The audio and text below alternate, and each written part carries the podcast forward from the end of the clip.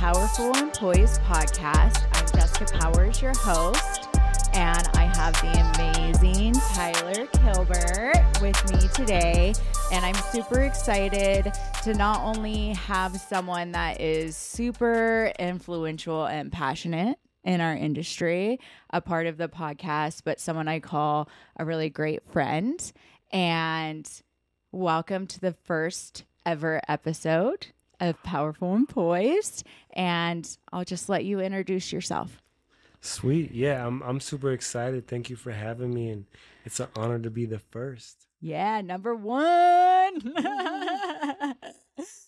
okay, so what we want to bring on Powerful and Poised is just like a super relaxed, just open conversation. I mean, you're the one that really kind of put it in my head to do the podcast because I just feel like every time we get on phone calls, it's like it lasts forever because we just keep going on and on. And then remember when Ryan went to dinner with us and we were standing outside for like two hours too. And I was just like, dude, we can just go on just about our lives and everything that we've been through and just being able to connect and relate to each other i think is super important in our industry to have people like that. Um, so i just want to start off by explaining a little bit about your past and your journey and how i mean there's so much. So let's kind of like rewind it back to tyler like out of high school and like that kind of journey and like where you're from and how you made the choices that decisions you did to get here today. Yeah, um I mean so right before high school, right? I was in Florida. Um that's where I was born, Miami. Um and uh yeah, uh, we were just, you know, me and my mom. It's always been me and my mom, just kind of me and her always and um, yeah, we. Uh, You're an only child. I am an only child. Okay. Yeah. And family wise, I don't really know anyone else. Um, it's always just been me and her, which I love. To be honest, it's a blessing. We're, we're really close, you know. Um, I call her every day, so it's it's really cool relationship that we have. Little mama's boy. I am. um, love her. Um, but yeah, so like she we kind of struggled for a while, right? But when you're younger, you don't really know what struggle is, right? You just think um, this is life, and like I was happy, right? And when you're young, you're just happy, right? Um, I think I didn't realize what we were going through till later on, till I, you know, understood things better. Um, but she got a good job finally right before um, I went to high school, and then that's when we moved, and she got a job with what's called DODS, and it's called Department of Defense Schools, and it's just like the schools and the military bases, but they're only the ones that are overseas.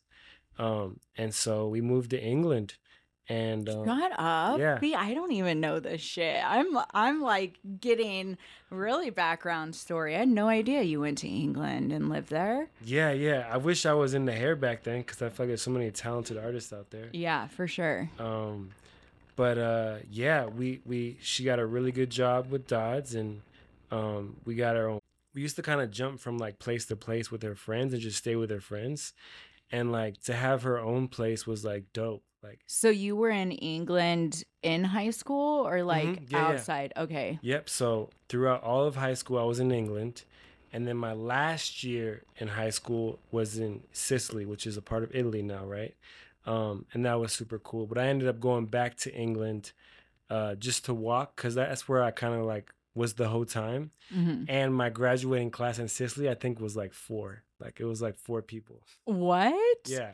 And so like it's gonna take like a five minute graduation thing. I was like, I'd rather go back. So my mom was nice enough, and my principal over there was nice enough to let me walk. So it was cool. It was a lot bigger than four. So it was cool. And they had like a cathedral that they rented out for the graduation, which is cool. England has a lot of that type of stuff, obviously, um, with the history and stuff. But um, yeah. And then uh, after that is when I kind of got the bug for hair. Um, my barber in Florida, he, I don't know, I always looked up to him. It wasn't in the point of like hair. It was more in more in the point of like what we do as hairstylists and barbers. What we kind of bring to the table and how we help the community, right? Mm-hmm. That's more what I was attracted to because I was like, man, he's always a part of all these give back events or like anything with the community. He's always involved, right? Because he's taking care of the community, so he knows everyone. He has that network, and um, for me too, like not having a dad and things like that, I would go to him for advice, right? And which was really cool too. So, and I wasn't the only one. A lot of people came to him for advice. He was kind of like the local community guy that helped out, right? And the community dad. yeah, yeah, yeah, like the or- father or- figure. yeah, or big brother, mentor, Yeah. like yeah. And so that's what attracted me. I was like, man, I want to do what he does for me. Mm-hmm. It wasn't even about the haircut; it was about like that part of it, right? Mm-hmm. Because we do, we're there for our, our clients a lot, in in many ways. And so in that instinct, that was kind of like my first like bug bite with the with the hair industry. But then back then, the hair industry was so I feel like looked down Back upon me. then, how old are you? So I'm 32. Okay. So this is like 15, 18 years ago, like Yeah, when you're yeah. talking about back then. Okay. um and it just like it wasn't everyone like i talked to was like college college college right they're Mm-hmm. like you don't want to do that you know um even when i got into the industry people were like talking bad i feel like about the, and it's still you know what i mean and and it's a lot different now i feel like it's the cool thing right but um yeah everyone told me no and so i was like even though he really inspires me i ended up not doing it but then when um i ended up uh going to Japan for just like two years, and I did online college classes after high So school. So you already did all of this traveling and yeah. seeing different Before- places before you even got into hair. Because I Yeah. think a lot of people think uh, hair will just give you opportunity and it will just present itself to you, and then you'll be able to go to these cool places. But you were already making that happen for yourself, which is really awesome. and I think really kind of going on that. Uh, I'm gonna go back to the to the story, but I feel like This is our conversations too. We're like, all right, let's go back to what we originally said because now you just brought up something I have to talk about. no one thousand percent. Um, but yeah, I feel like you know a lot of us thought like, oh, I can't go to this place unless I get a deal or something, right? right. when literally you could just be behind a chair, work hard, and get that money and do it yourself. Mm-hmm. And I think a lot of us forget that. I think, especially me, when I was first starting, I was like, the only way to get this opportunity is if I get a deal and then da da da da. You know what I mean? And then But you're really- relying on somebody else. Exactly. Yeah. But I think you know There's so much we can talk about for that too. But let's finish your the story. yeah, your story. But um, so yeah, so then when I went to Japan for a couple years, I was doing online classes, which suck. I hate because it's very like self discipline. You have to like, because you're not really everything's yourself, right? You're not going to a classroom. You're not, you know, with college stuff. So that was super tough on me because it, it is all about discipline when it comes to online classes. But I wanted to experience that, right? And so I was in Japan for a couple years, and then I was a lot younger, you know, um, not what I am now. And um, I used to do modeling, right? And modeling was like one of you my- did modeling? I did for a bit. Shut up. Uh, okay.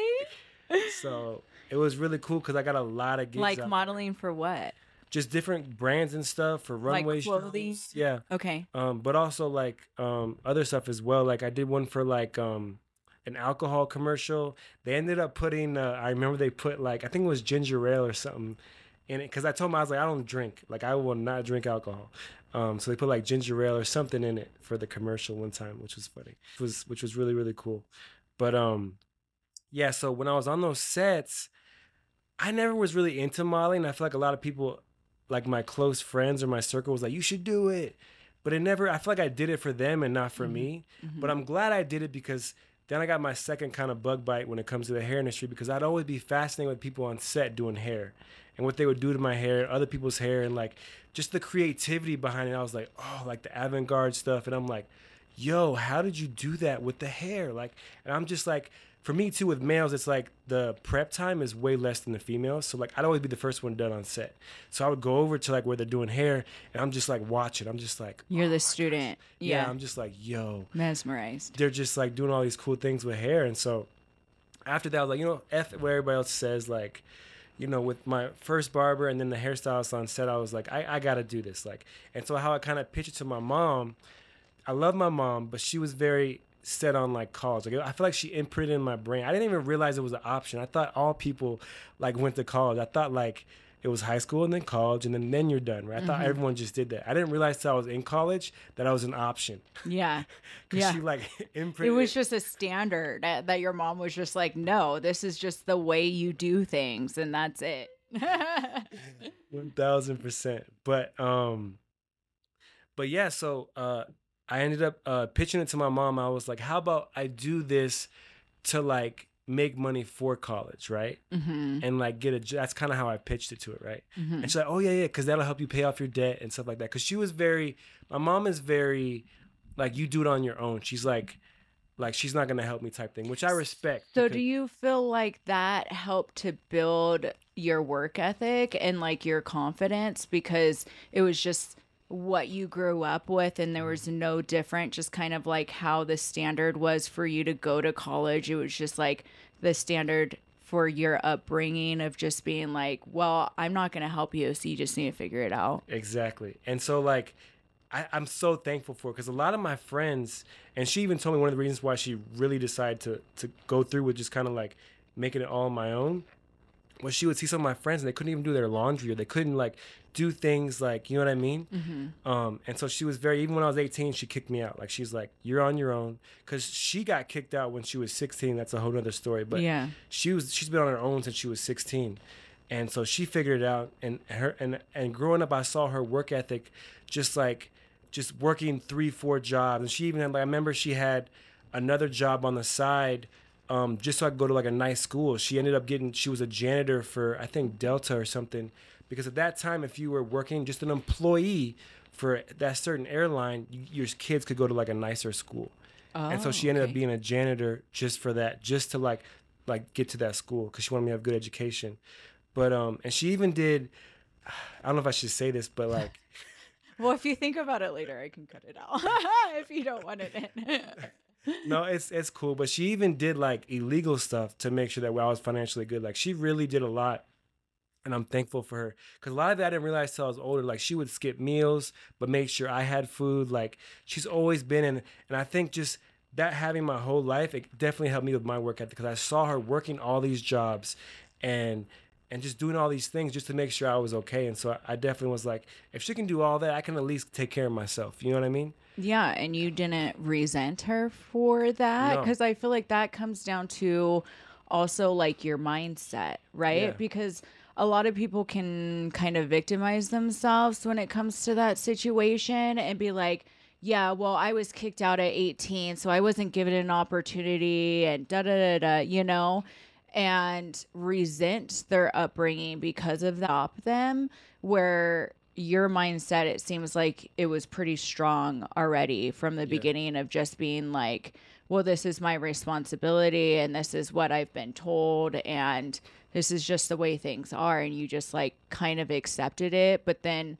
i feel like you almost had power within yourself of knowing that you were responsible for your life and every decision that you made already at that point was for yourself because you were already trying to do something for other people to appease them at a young age. And then you already like you realize like that's not for me and I'm going to not live for other people. And honestly it takes people a long time to even Yeah. get to that mindset. Sometimes people don't even get to that mindset you know? So that's that's a superpower even within yourself. It is, and I'm super thankful for her. But I feel like for me, it was just like because that's how I'd grown up, right? We were like jumping from like friend's house to friend's house, or like we'd already, I had already experienced that. I was as when I was young. Then like when the high school and stuff was like she got a good job, and then we were like a little bit better off. But it was just like when I left, I was like I've already been through this once, right? So that same thing. I- started off, I was homeless, right? Because I didn't have any friends. Cause I went to to Utah because um. okay so wait wait hold on Oh, go ahead. You were homeless. jumping. Yeah, yeah, yeah. yeah. Okay, so okay, so your mom kicked you out when you were 18. Yeah. So then what what were what was the process? Like you packed and you left at 18. Where'd you go? So so originally I was in Florida because that like from because we were overseas, right? Yeah. And I went to Florida, started um, going to community college there. Um, it's called St. John's River, um, and everyone I was around was like from like my childhood, not everyone, but a lot of them that I had known from before I had, we had moved overseas, they're like up to no good. And it just like I was trying to like make it work, but then like the limit for me was like when I saw one of my friends, I had given him some money because he had kids and he was struggling. So like, hey, here's like my last bit of money, and then he ended up using that money because he got arrested the next day for buying drugs. And I'm like, Mm. God, I just gave you that money. And you had like no money. Yeah. Yeah. And and some of my friends were like, I remember one one of my friends was like, Hey, can you like get a gun for me? He was on work release, um, like so he was still in jail, right? And he was on. We we worked together though, and he was on because he would come. You know what work release is? Yeah. Yeah. So he would come to to the job and we worked together. My parents were police officers, so Oh, okay. I know I know the legal system. And so we worked together, and he asked me to go get him a gun, and I'm just like, all these red flags were happening with all these people that we're close to, and and my instinct with people I'm close to is to help, mm-hmm. right? But then with the You're a giver. him with buying drugs and the guns and just the different things, I was like, I don't want to be around this because I'm gonna end up doing the same thing, or you mm-hmm. know what I mean, or or get caught up like being an accomplice or whatever, right? So do you feel like when you moved away, it it removed you from the situation where then you could kind of look at it from like an outsider looking in when you came back? Yeah. And the perspective was different when you went back because you weren't so involved daily in it.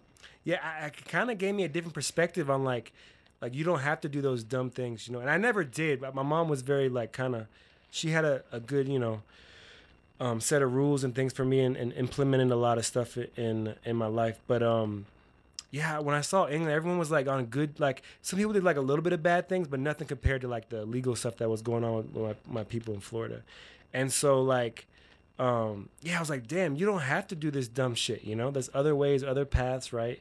And um, so it definitely opened my eyes for sure. So when I came back, I knew I, I didn't have to stay there and I could go somewhere else. And so I had one friend that didn't live in Florida and he happened to live in Utah. And he was going to college doing like like the right things, right? And so I was like, I'm gonna just go there, right? And so he kind of showed me the ropes a little bit. Um, I was living out of my car that I had drove um, drove there with and ended up going out of commission. So I just parked it somewhere and just like, It went out it went out of commission after you drove it from Florida all the way to Utah. yeah, yeah, yeah. Which probably took 3 days, right? It took a long time. Yeah. so your car broke down Yep.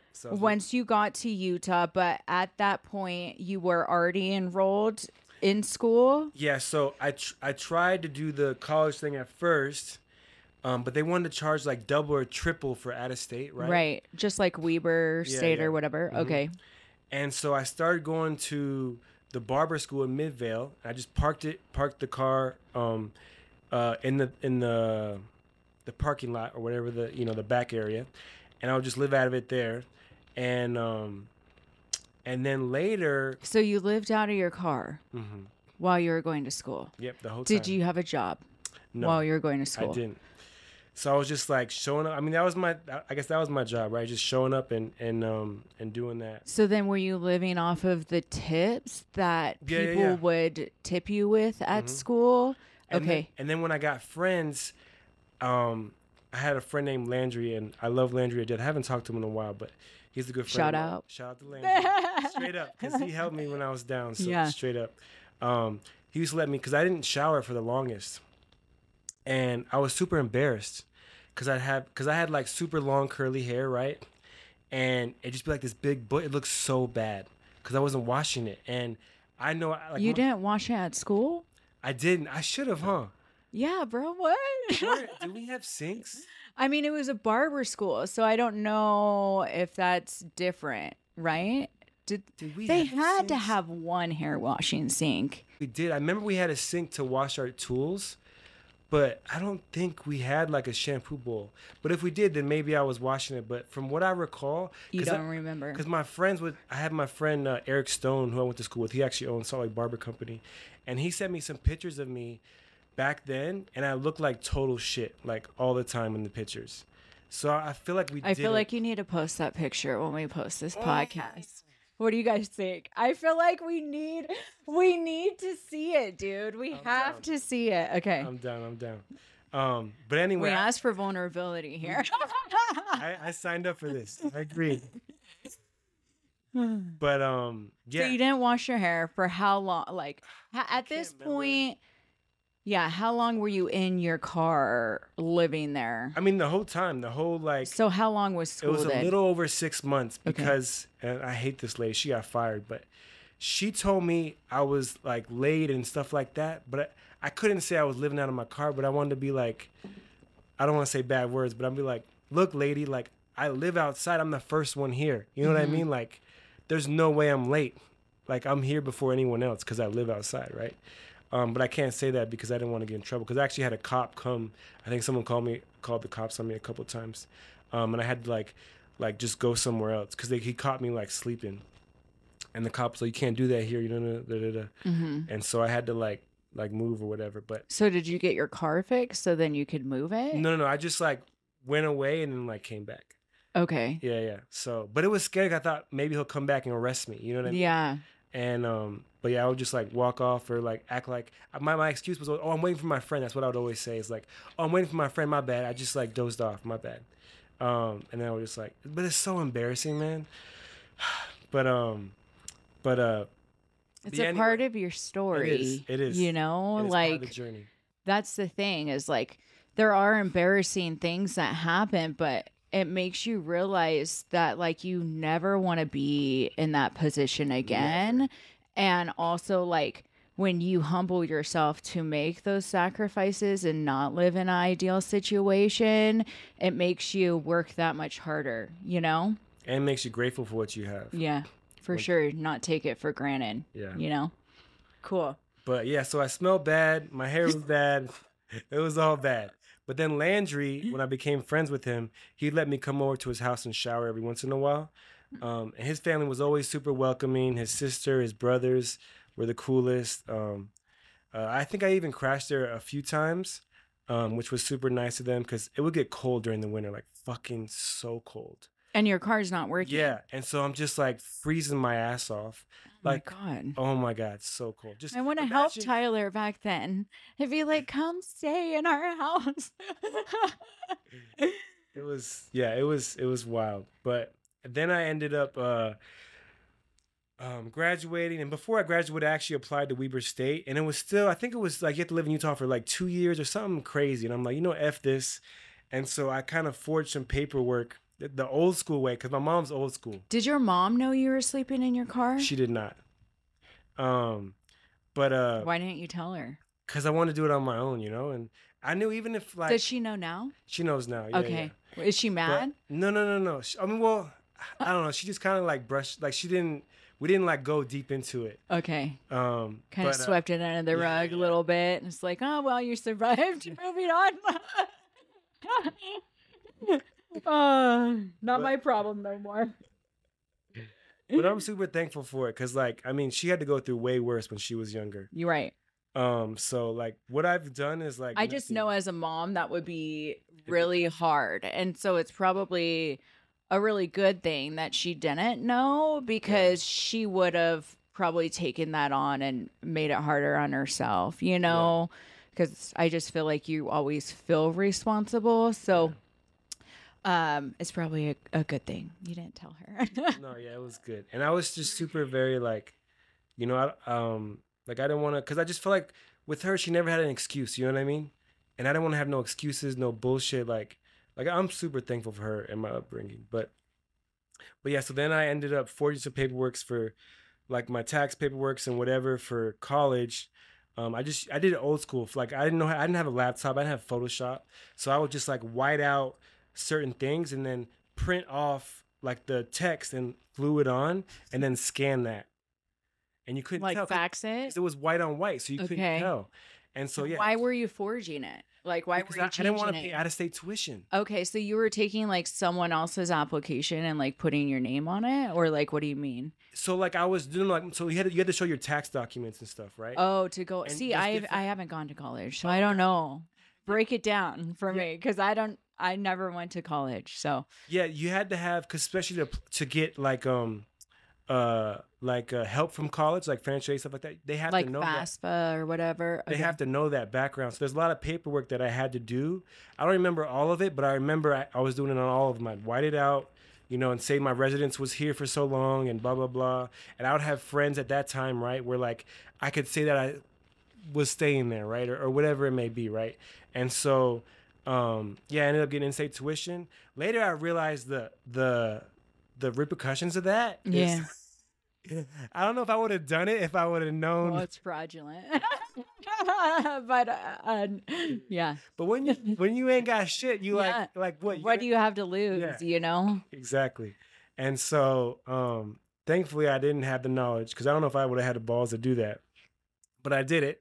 So, um, yeah. So I, I was finishing out barber school and doing college, just taking the bus, um, and the trains and all that stuff. Um, I knew. I remember. I knew the schedules on like a, on like every minute. You know, I was like, oh, the bus at this location comes here at this time. The train comes. You know what I mean? I didn't have to look it up because I just knew, and it was like because like, I had to do it all the time. But um, yeah, and that's kind of how I got by. Started getting a job. Started making money. Um, started just like doing different things. I was doing haircuts um, in the at the college to like trade for rides and stuff for like like to drive me to go get here or there or something. And so it was nice having that haircutting background in my pocket to trade. You know what I mean?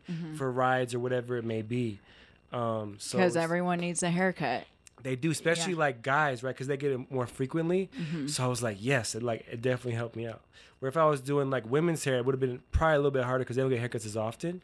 Um, and I didn't know that many people. I didn't know a lot of guys, but I knew just enough to like keep me, you know, help me going. But um, yeah, I ended up getting like I was in a place finally with like six other like college kids, and like we just all would like I'm exact not six, but it was like I think four. Um, and we all just like split it, you know, and we're renting out like a basement. Um, like so we were all like in one room and like just rent like we just split it, you know what I mean? hmm And um And you were graduated from barbering school Mhm. and going to Weber Yeah. at this point. that- And what was your point to going to Weber? Were you just doing it to appease your mom? well, I just thought that's what we had to do. I Okay. didn't re- I didn't realize I had an option to not do it. Okay. So All I was right. like- so you were following the plan that you told your mom that like I'm gonna go to barber school Yeah. to help me through college, Yep. and so you were going on that path. Yep, one thousand percent. So then, how long were you at Weber for?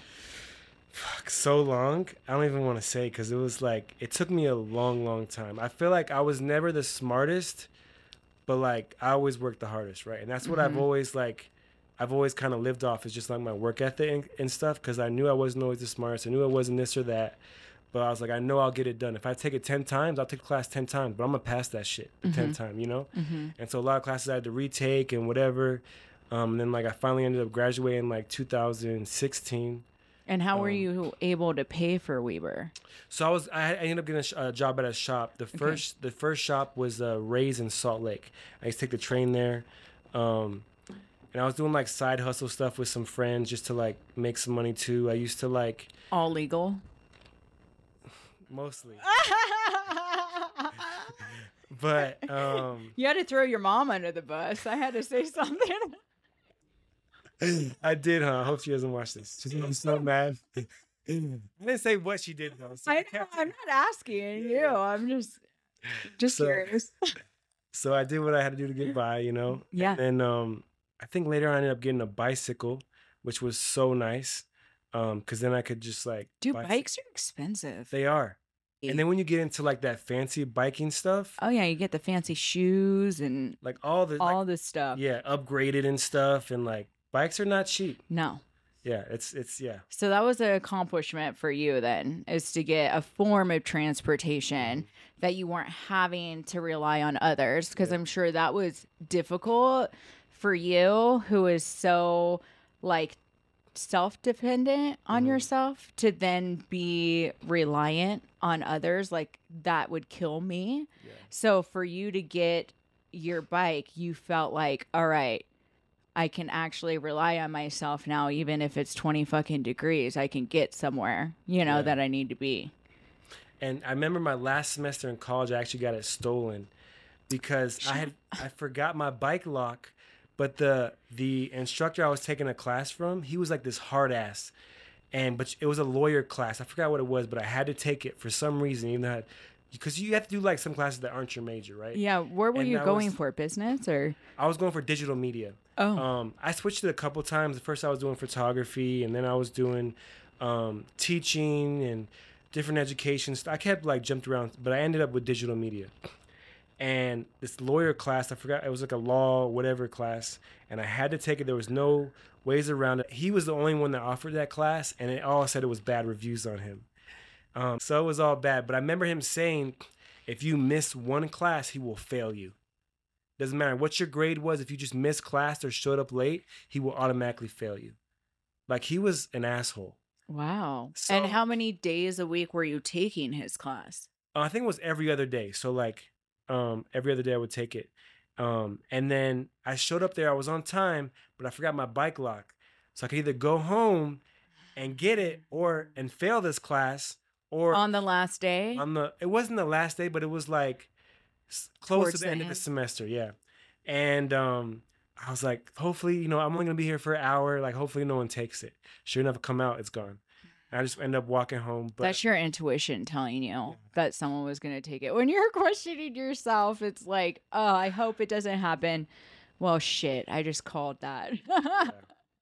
But I ended up graduating, got my degree and stuff, and I passed the class with like barely. I think. Oh no, that one actually did really good. I think I got like a. I forgot what the grade was, but that was my last semester. I took. I don't, I don't know if you know about like credit hours, but like they only allow you to take a certain amount of credit hours. But I was fed up with college, and so the uh, a summer semester is actually shorter than a regular semester. okay. So in a summer semester, I took 26 credits, which is a lot. You can't even do that without permission. And I actually went to the president to get it, her, her to sign it, and she was busy, luckily, because I didn't have the requirements to even get it. But she was busy. She said, "Hey, I'm gonna just trust you. I'm gonna sign this, but just just tell me if you got the right GPA." And I didn't. I was like, "Yo, yeah, I do. My GPA is way high." She's like, "Cool. I'm gonna trust you and sign this," because she was busy. And she was, was like, I caught her. or she just thought you were hot and just signed it off because she was like, this this lo- young chap here is hot. I'm just to sign it. Either way, I'm thankful for it. So like, Yeah. shout out to her. um, and she was like walking into a meeting, caught her, she signed it, and then I ended up taking the 26 credit hours, and I ended up getting the best grades ever. I got like straight A's, which was crazy. Um, and then yeah, So she wasn't paying back for the risks that she took with you. yeah, yeah. No, Yeah. I ended up getting good grades, so it worked out. I even got like honors, which was crazy. Oh, that's awesome. So it was it was really, really cool. And then I just kept doing hair. I like I did I worked for the Utah Jazz for a little bit doing camera stuff. Um, but it just wasn't for me. Um, and I ended up just keep doing hair full time. And I kind of showed my mom like like my like not not my pay stubs, but like I was telling her like, hey, this is how much I make out of hair.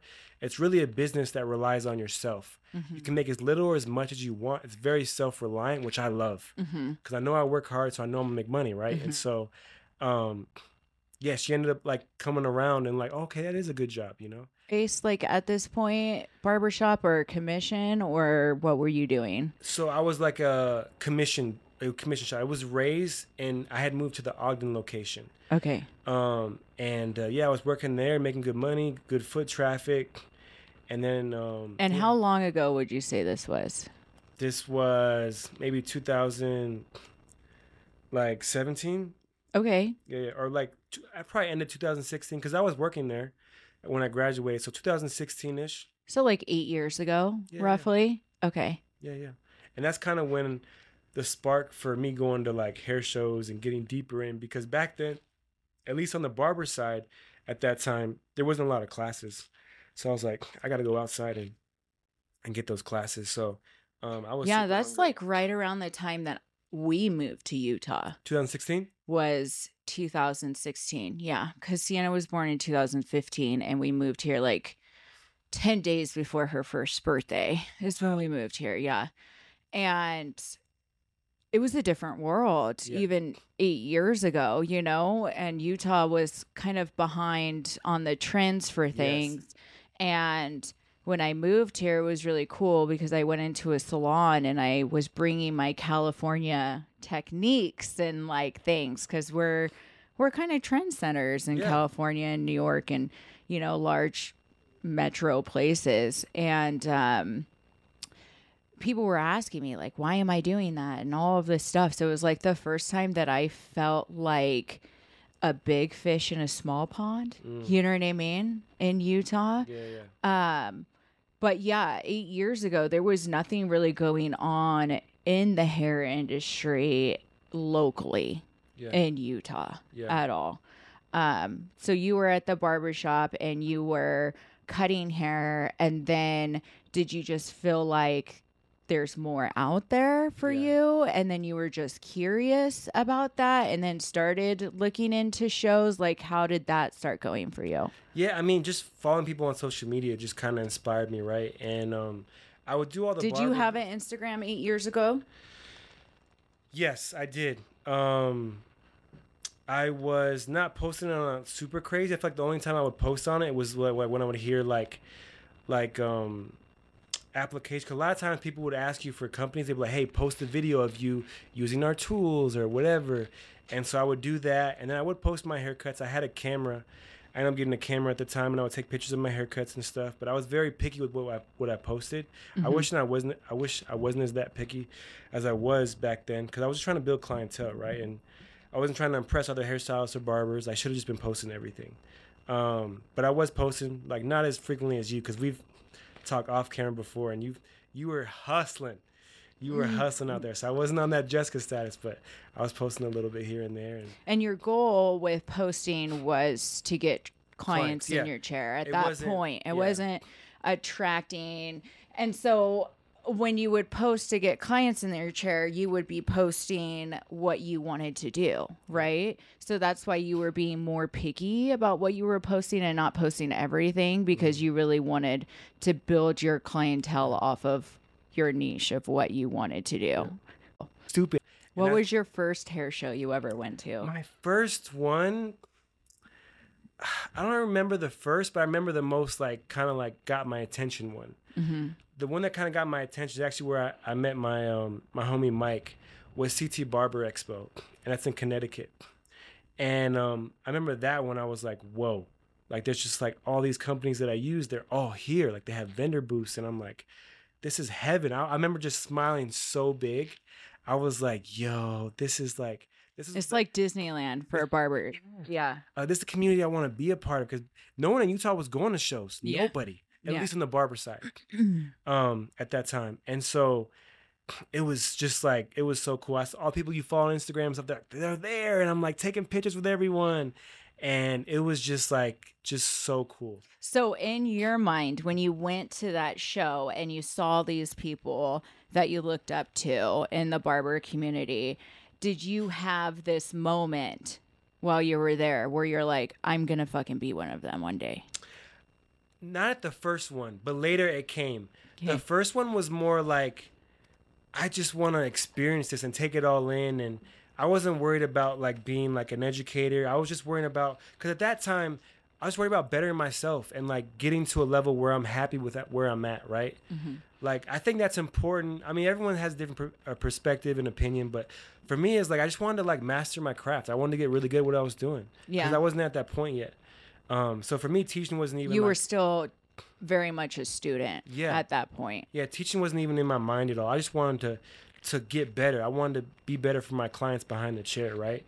Um, and so I would take all these classes and and you know just kind of soak it all up. It soak uh, all the kind of experience uh, in, especially at the show and stuff, and just like learn and use the new tools to try to get better. At, you know, because tools matter, right? You know, having the right tool. I think at least on the barber side, I feel like you can do anything with any tool, but the right tool can help you get it done faster, in my mm-hmm. opinion. Mm-hmm. Um, because I could use a Walmart clipper. It might take me two hours, but I could still do it. Mm-hmm. Where if I have a, a tool that has the better motor and a better blade, I can get it done in 30 minutes, right? Right. Um, and so I think that stuff definitely helps you out. So getting those tools to help you. Well, and I feel like that's important too. It's like in the hair industry, working with brands and doing all of this stuff, like we know we're using professional products no matter what, right? And the brands and the stores that we're going to is all good, Yeah.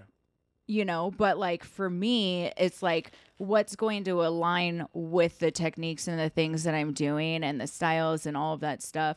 But also, like, how are they as a brand Yeah. as well and like what message are they giving off and all of that stuff because i teach in my classes and say too like i can go to the store and or go to sally's or whatever and buy the cheapest fucking product and have it look dope as fuck but am i gonna guarantee that Yeah, you know so really it just you yes you are as good as your tools but also you're not everything because of your tools Yeah. yeah One thousand percent, I agree with that. What was just kind of curiosity? Do you remember your first hair show? My first hair show was ISSE or ICE, if you want to call whatever. People call it different. I know I've heard that.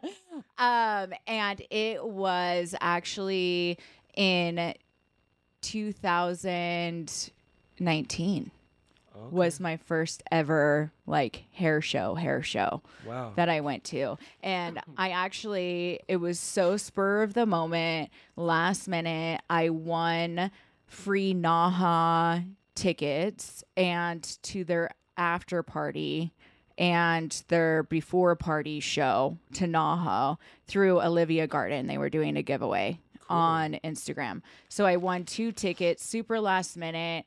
And then I brought one of my salon girls with me, um, Corey, and we just drove to Long Beach just the next day because I literally got told like two days before the show happened and I moved my schedule around and we just drove out there and we stayed two nights and then drove back that second night and it was my first like Pulp Riot experience, all of that stuff. Saw main stage and went to Naha, got to see all of that. Wow. And that really just solidified a lot for me of what is possible, like in our industry, It for opened, sure. opened your eyes. hmm Yeah. So after that, we're like, what were you most like motivating? Like, were you like, like you were asking me, were you trying to be an educator? Or were you trying to just be behind the chair? Like, what, what did it like spark in you? Well, at that point, I was really trying to get on with Pulp Riot. Gotcha. So literally like t- three weeks, two or three weeks later is when I got my Riot Squad box Okay. from Pulp Riot, which means that I was invited to be like an educator for them.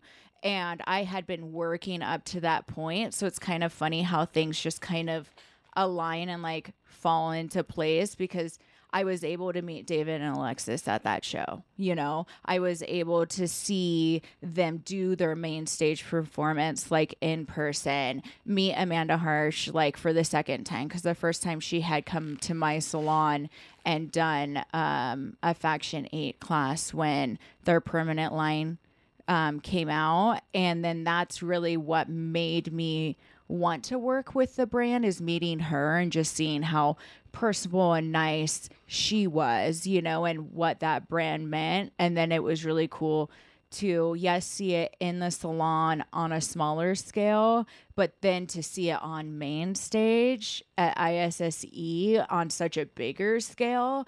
I was like, I'm going to be a platform artist one day, you know? That's cool. for the longest time it was like oh just working a booth would be really cool It is. Yeah. it's really cool and then to then say oh i'm a platform artist for this company or whatever is is even more cool and the fact that i had that educator come to my salon and now we're friends and now I'm watching her on main stage was like a full circle moment for me that I was like with hard work I can achieve this, you know. And I saw how hard she worked and everything she was doing. So you kind of follow those people and you study what they do and how they move and what they're doing and you make it your own, you know, because you know, a lot of the times you can watch what people do and you in your mind idolize it. but then when it comes down to you having to do the work and you having to put that initiative and make those sacrifices, you realize that it's not necessarily something that you want for yourself, you know? And I think a lot of times with social media and people watching stories and stuff, like my clients still ask me how my vacation was, you know, when I get back from a work trip.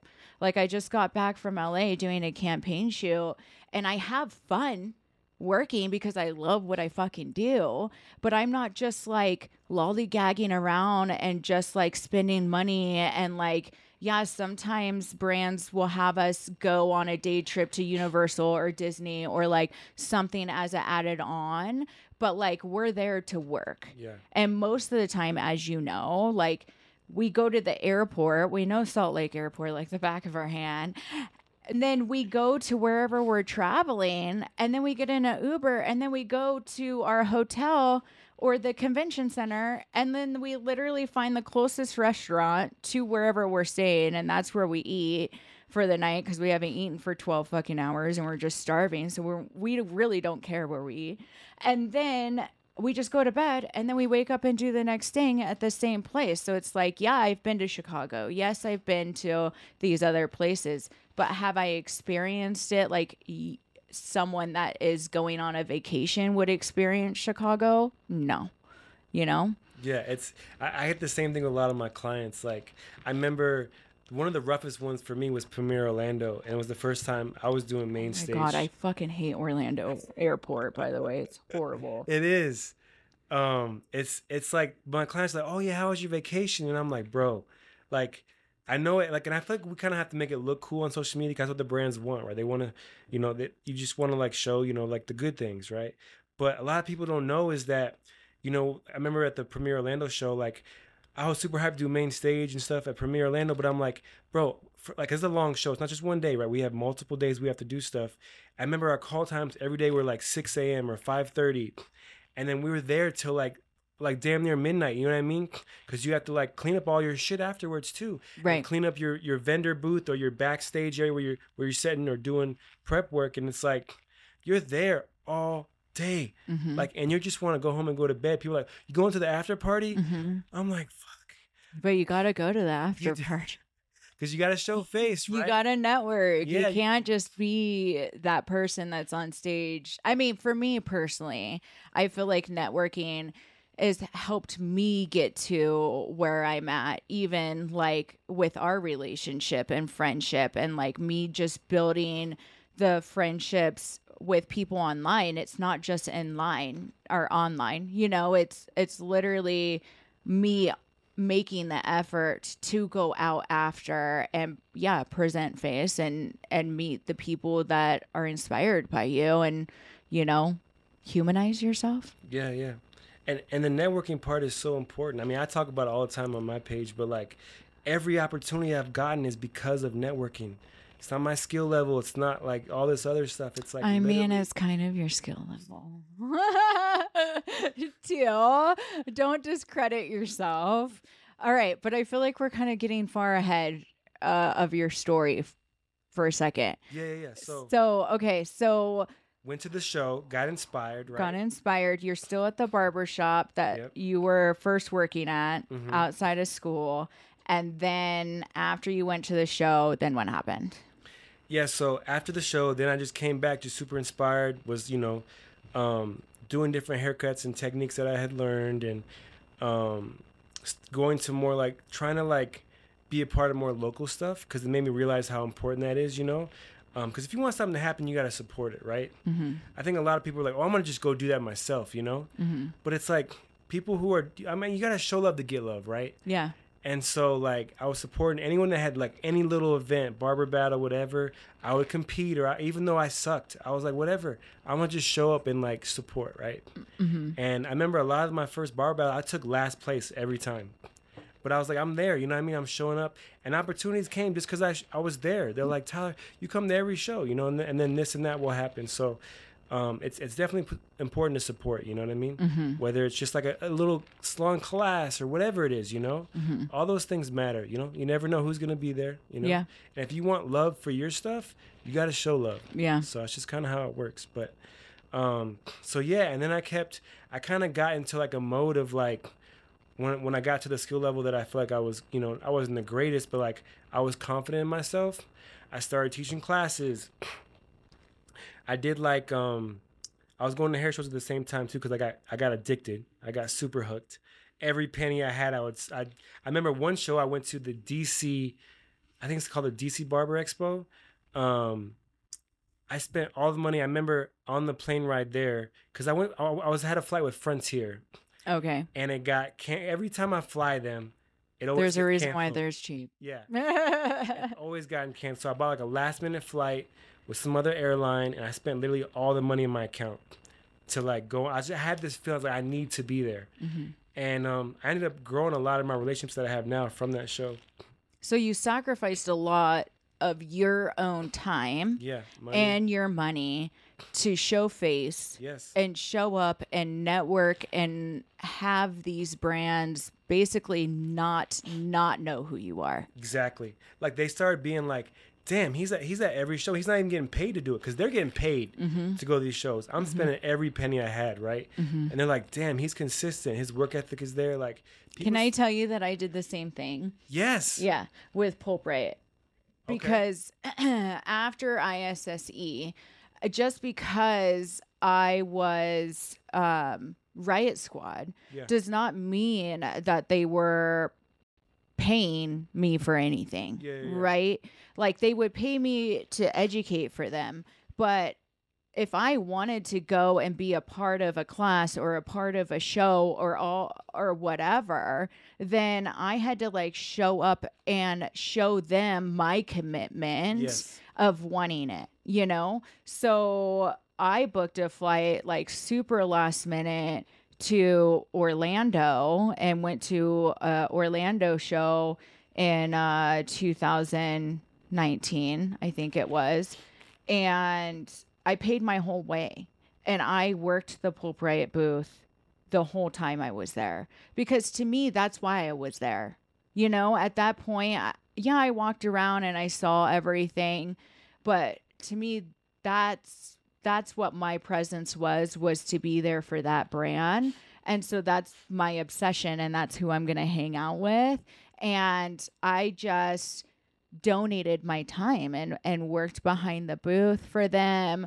Um, I went and got mesh and towels, disposable towels, because we ran out, you know, and I just like put myself in there of and I are I always tell Casey, even still to this point, I'm like, you know, I like to be used and abused. So just use and abuse me because I feel like even going to hair shows now, like I feel like if I'm there at a leisure, it's almost uncomfortable for me. Like I feel like I should be doing more to help others, you know, that I'm associated with. And I think it's super important for people to understand that like we showed up with action. First we didn't just say like oh i'm this person and if you want me to be a part of this then you need to pay me. It was like we showed up with action first to show the fact that we were committed and then also to show our work ethic of what they were going to get if they were going to hire us and use us going forward. Yeah, and I, I feel like I relied on that a lot personally because I didn't have like the social platform that a lot of people had at that time, and so in my head was like, what's worked for me always is work ethic. Work ethic. Like I, I haven't been the smartest. I haven't been whatever, and so I was like, this far it's taken me, you know, to this point. Why can't I keep doing it in this industry, right? And so that's what I relied on was work ethic and just showing face every time I got and opportunities came, like you said. But you you had to show these companies like if I didn't have a social presence, like I was like I had to show them another way. So that was the way that I had to show them, and so um, it worked out, you know, big time for me. So it, it definitely helped out a lot. But I, I totally I totally feel you. We're talking about this app off camera. We're talking about how much like I feel like there's a time where you just have to be like dedicated to just just doing that, right? If you really want this, you have to just you know, just back to back to back hair shows and back to back classes and back to back. You just got to be hungry, and it's it's gonna it's gonna wear on you. But that's just like I feel like everyone that's kind of gotten to the point where they're at now, they've gone through that. They have a similar story where they just like right it's not sustainable. Yeah. Right? Like you can't do this forever. No. Um but you need to be able to to give yourself a realistic amount of time to be able to sacrifice some things. And like i think a lot of the time so many people think that life is such a race that like you need to get from one point to another point like in your mind you come up with this timeline that's kind of unrealistic, you know, of being like, okay, well, I'll go to like two shows and if it doesn't happen, then it's not meant to be, you know? And it's like, no, you can't give yourself a timeline, but also that's really where your support and your community and who you surround yourself with come in because like yeah you were a single dude right doing this you know? And you didn't really have to answer to anybody. You didn't have to support a wife or kids or anything like that.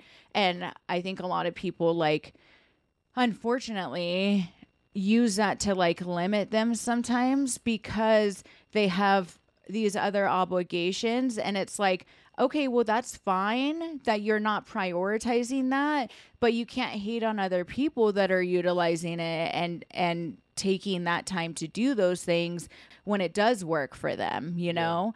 Yeah. And Ryan stays home with our kids and it is a sacrifice, you know? Like yeah. I am the breadwinner, like which is all cool to say until like you get hit with unexpected bill and then all the weight is on you, you know? And I had gone out to these shows and paid for these things and then I have my husband like, "Well, what's the pay going to be like? Is this going to work out? Like what's what why are you doing this for free you know and you get hit with those questions a lot of the time and you're just like you have to have enough like confidence within yourself where you're like I can make this up in three clients. You know, if I just hustled and got three new clients in my chair for this month, it would pay for me to do this commitment of this venture and not take away from our family. And then that's how you kind of like balance it in my head because it was worth it to me to take those risks of the outcome of what like could happen, you know, and it's having that belief essentially and power within yourself.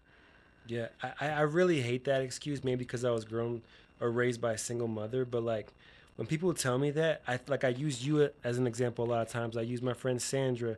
I use my own mother. Like I, there's a lot of like I feel like when people just say they you're limiting yourself, right? They're like, oh, I can't do it because I have kids, or I can't do it because I have this or that.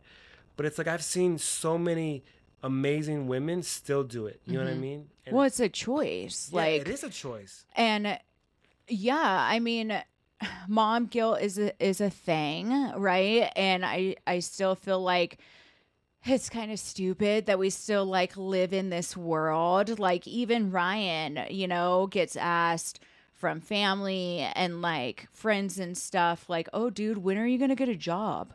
You know? And it's like because he's a man, he has to have a job but like if a woman is staying home with their children then it's never asked like it's not devalued you know? And he has enough confidence within himself that it doesn't faze him at all.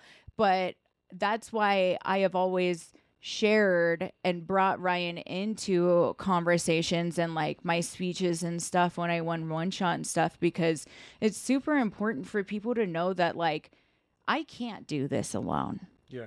You know, especially not having like a, a supportive like family to help watch them and all of that stuff. Like it was a sacrifice for us to realize that like he needs to stay home for me to be fully in, you know, but also he was willing to make that risk and take that chance because he never really had a job that fulfilled him. It was just yeah. like a tech support guy that would go into the office and sit at the desk and just kind of do what he was told he had to do, but there was no passion or purpose in it.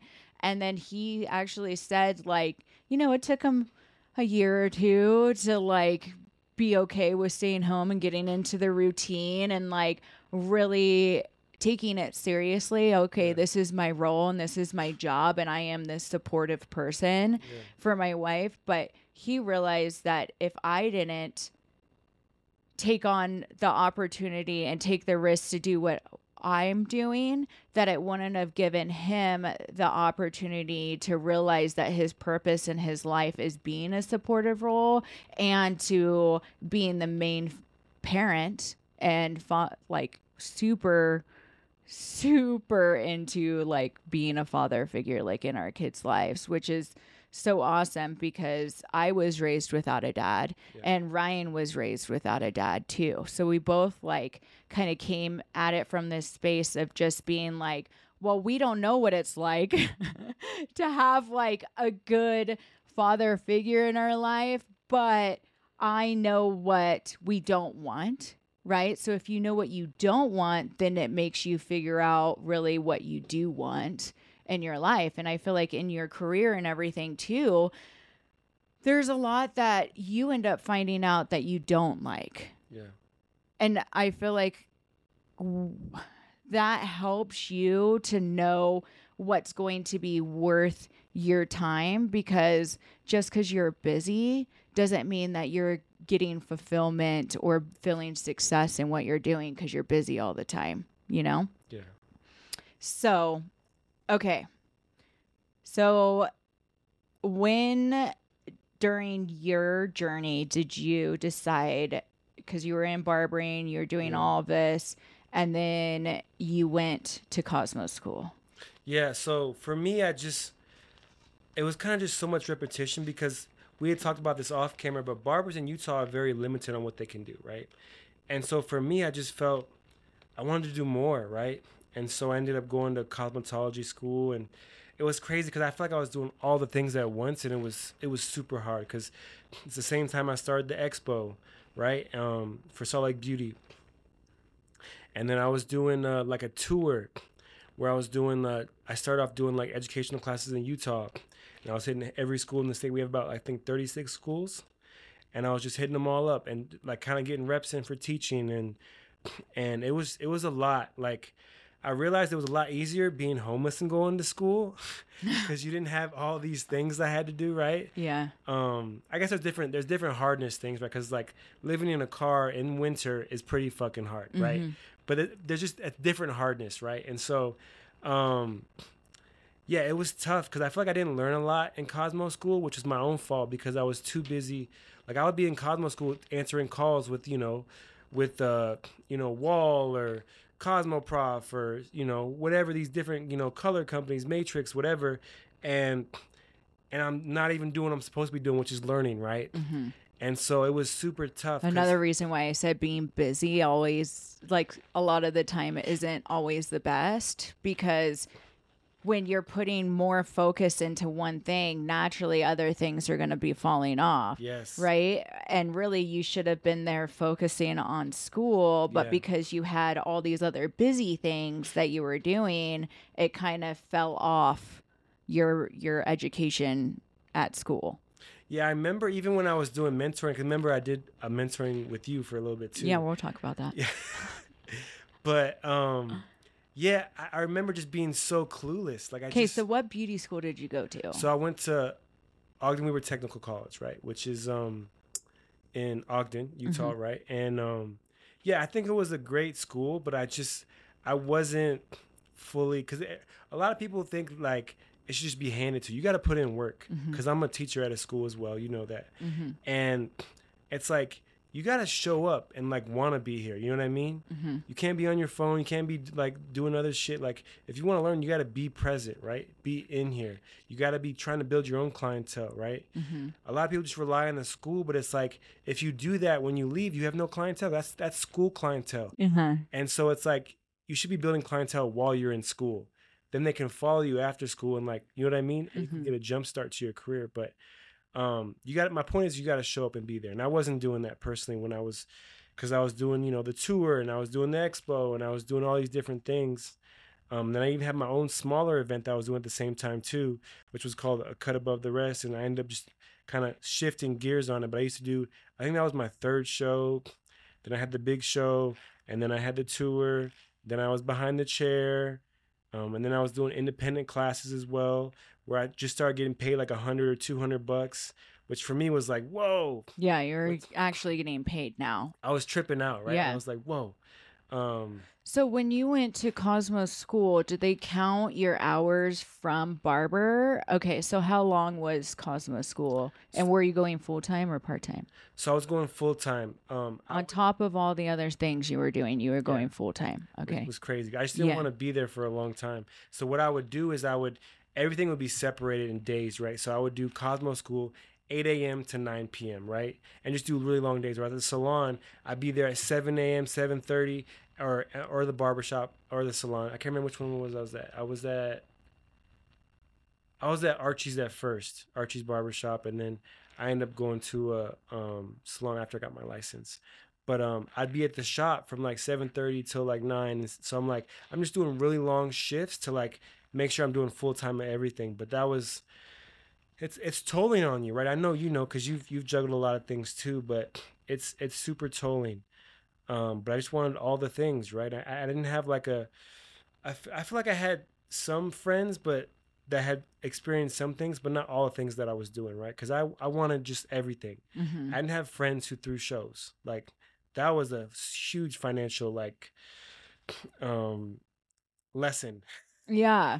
Um, yeah. So let's yeah talk about that. So you went with Mike Yes. to the first like barber show that made you feel something. Yeah. And then was there a conversation that you had with Mike of being like, we should bring this to Utah and what that looks like? Because all of this simultaneously is going on at Yeah. the same time, right? Yeah. And so we didn't go together. We actually met there. We didn't even meet in Utah. Oh, We met in Connecticut and um I think it was Lindsay, his wife, um, that was there. She actually I feel like she hates going to hair shows, but Mike must have dragged her along all the time.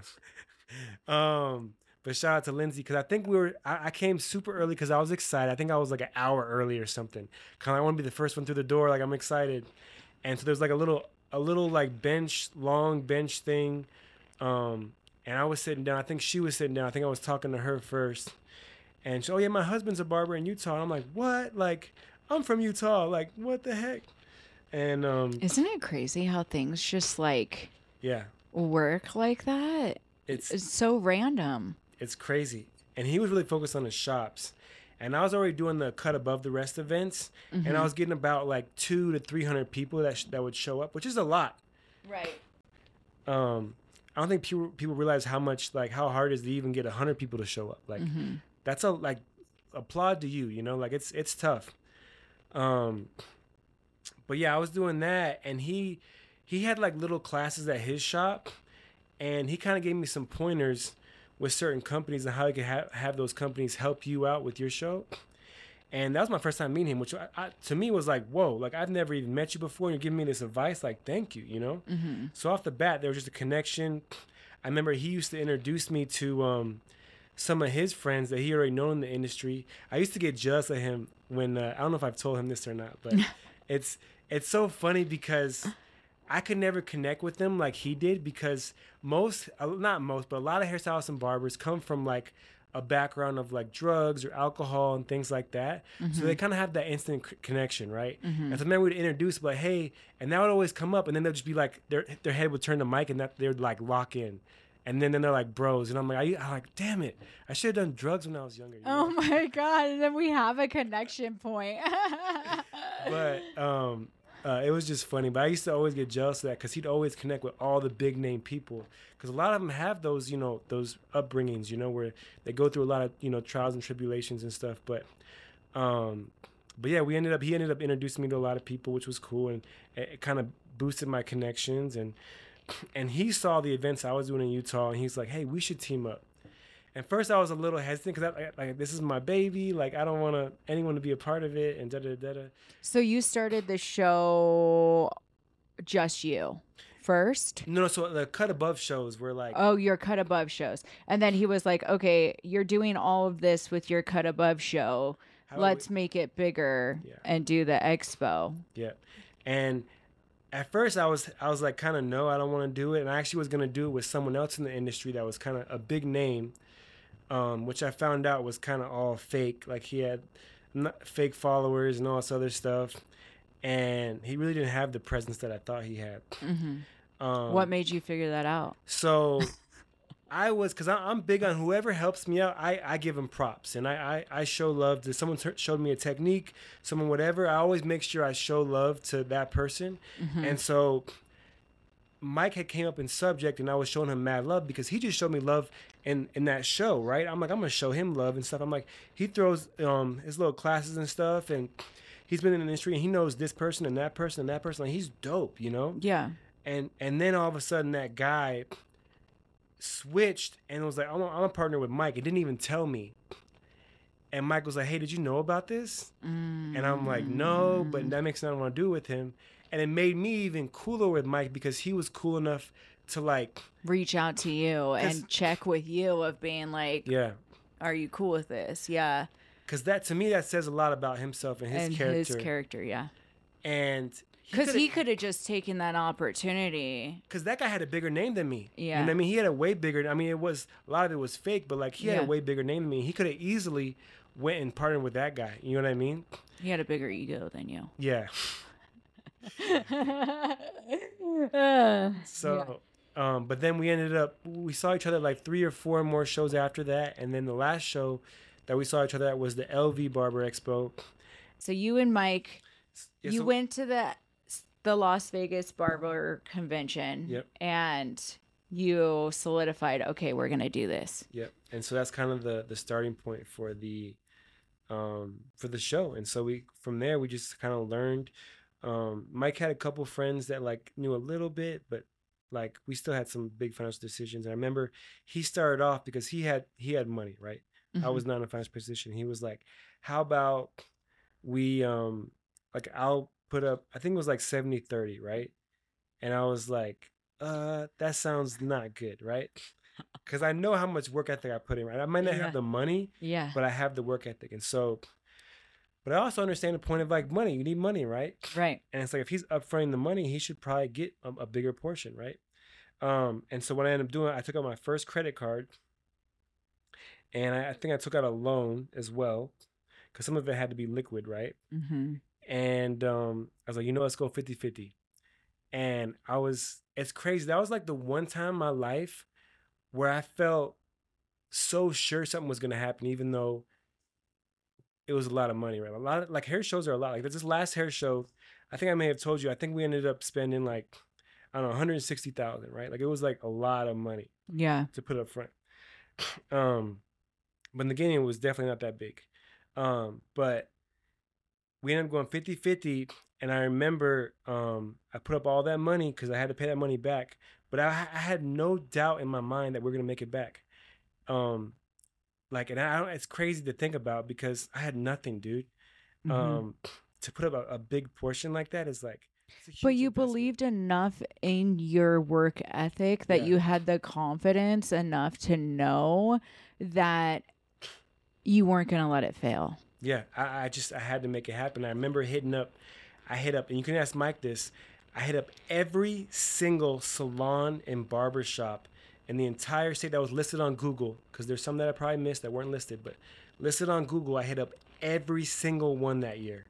Um, we got a lot of no's, right? Because that's what happens when you start Mhm. something. A lot of people just brush you off or whatever, or sometimes you go and like the main person makes decisions isn't there Mm-hmm. and it's kind of a bummer because like the owner usually you know somehow I'll go and the owner's not there and things get brushed Depends to the side. on who walks through the door, yeah if the owner is there at my shop or not. Like who are you oh yeah the owner's not here What's your intention? but um yeah I just have every single one from St George all the way to Logan I went to every single salon And what barbershop. year was that? this was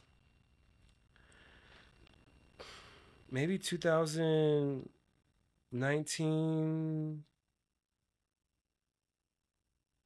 I think 2019 maybe Because last year was your s- fifth it have show. been fifth yeah If COVID didn't so down. what, what year would that be five years ago yeah, that would be 2000. Yeah, 19 yeah yeah yeah, 2019. Yeah. um and so yeah just kind of like maybe it's probably like the end of 2019 maybe early to 2020 but but yeah in that time period um just going and i remember just like i was living off my credit card because i wasn't working um because to hit up every place in the entire state, it takes up a lot of time. hmm And so I was just living off my credit card. And I remember the first. So you quit Archie's then at So, that I point? didn't quit. She was just very lenient, right? Yeah. She was like, you can come and kind of go whenever you want. Okay. And I've been. And were you commissioned there or booth? I was. I, can't, I think I've done both, but a lot of people, because I have good relationships with them, they kind of let me do either or, and they kind of were super lenient. And I think a lot of people just believed in me, Mm-hmm. which I'm super thankful. So shout out to Archie and and a lot of the other shops that I've worked at, salons that have believed in me, because it wouldn't have happened if they weren't flexible like that with me. So I'm thankful.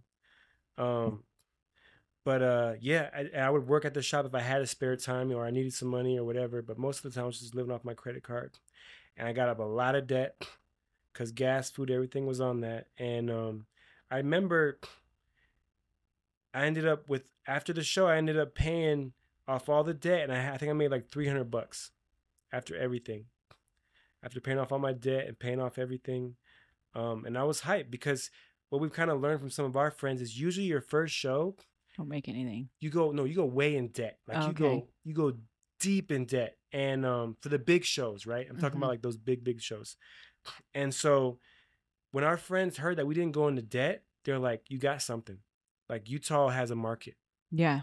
because for that to happen your first show is like you got to keep this up Mm-hmm. and so that was motivation for us to keep going and um yeah we just kept doing it I What was your why? Like, what was your purpose of the show and bringing the show? Why did you want to have that show here? So it's always been off education. And that's why I started to cut above. It was actually out of anger. It's so funny. So many things have started out of anger for oh, me. Oh, dude, anger is power. Talk about the best fucking revenge Yes. ever. yes. Yeah. I even when I became a teacher is because of anger. I remember I went to a class and I got so upset because the guy didn't realize there was barbers in the class. He thought it was all Cosmos.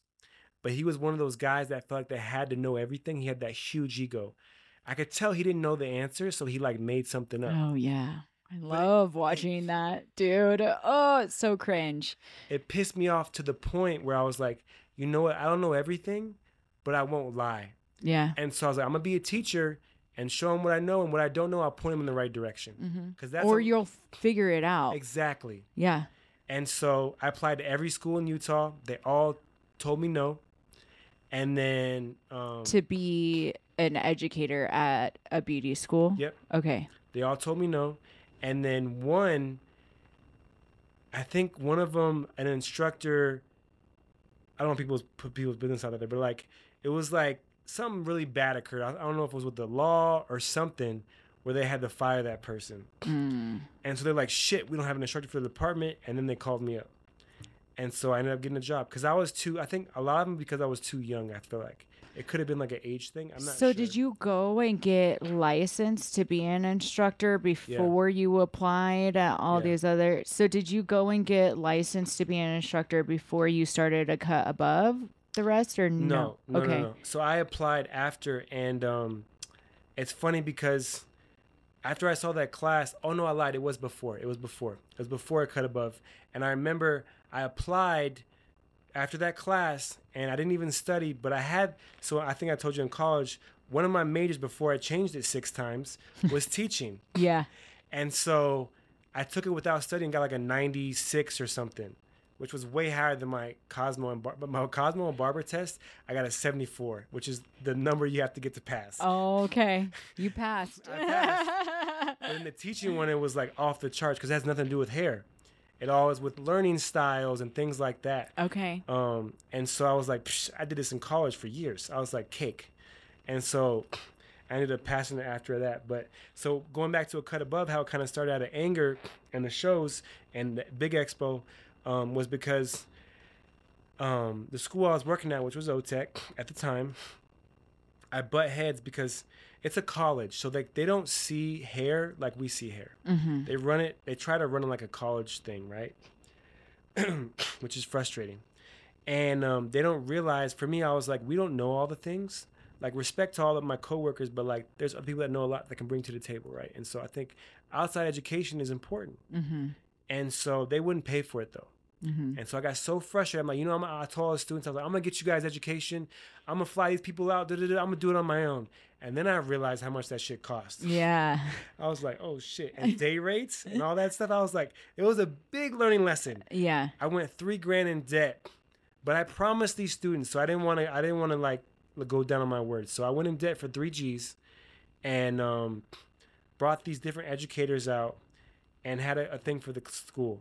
And I was like, dope. Like I saw the like the light bulbs and just like the the gratitude and just like the thankfulness. And I was like, dude, I want to do this more. And I'm sure they were better students after that, right? Like you saw them kind of change and want to experience and like elevate themselves. And it just like ignited something within them. Like Yes. your first experience of going to a hair show, but like Yeah. on a way smaller like scale of bringing in these high end educators Yeah. to the school. And these high end educators, they don't go to schools. You know what I mean? The Right. People that were the caliber people I was bringing, we're not going to schools and doing education. And these people that you brought are people that you networked with from going and Yeah, yeah. From so some from hair shows and some um, because that's what the company offered, right?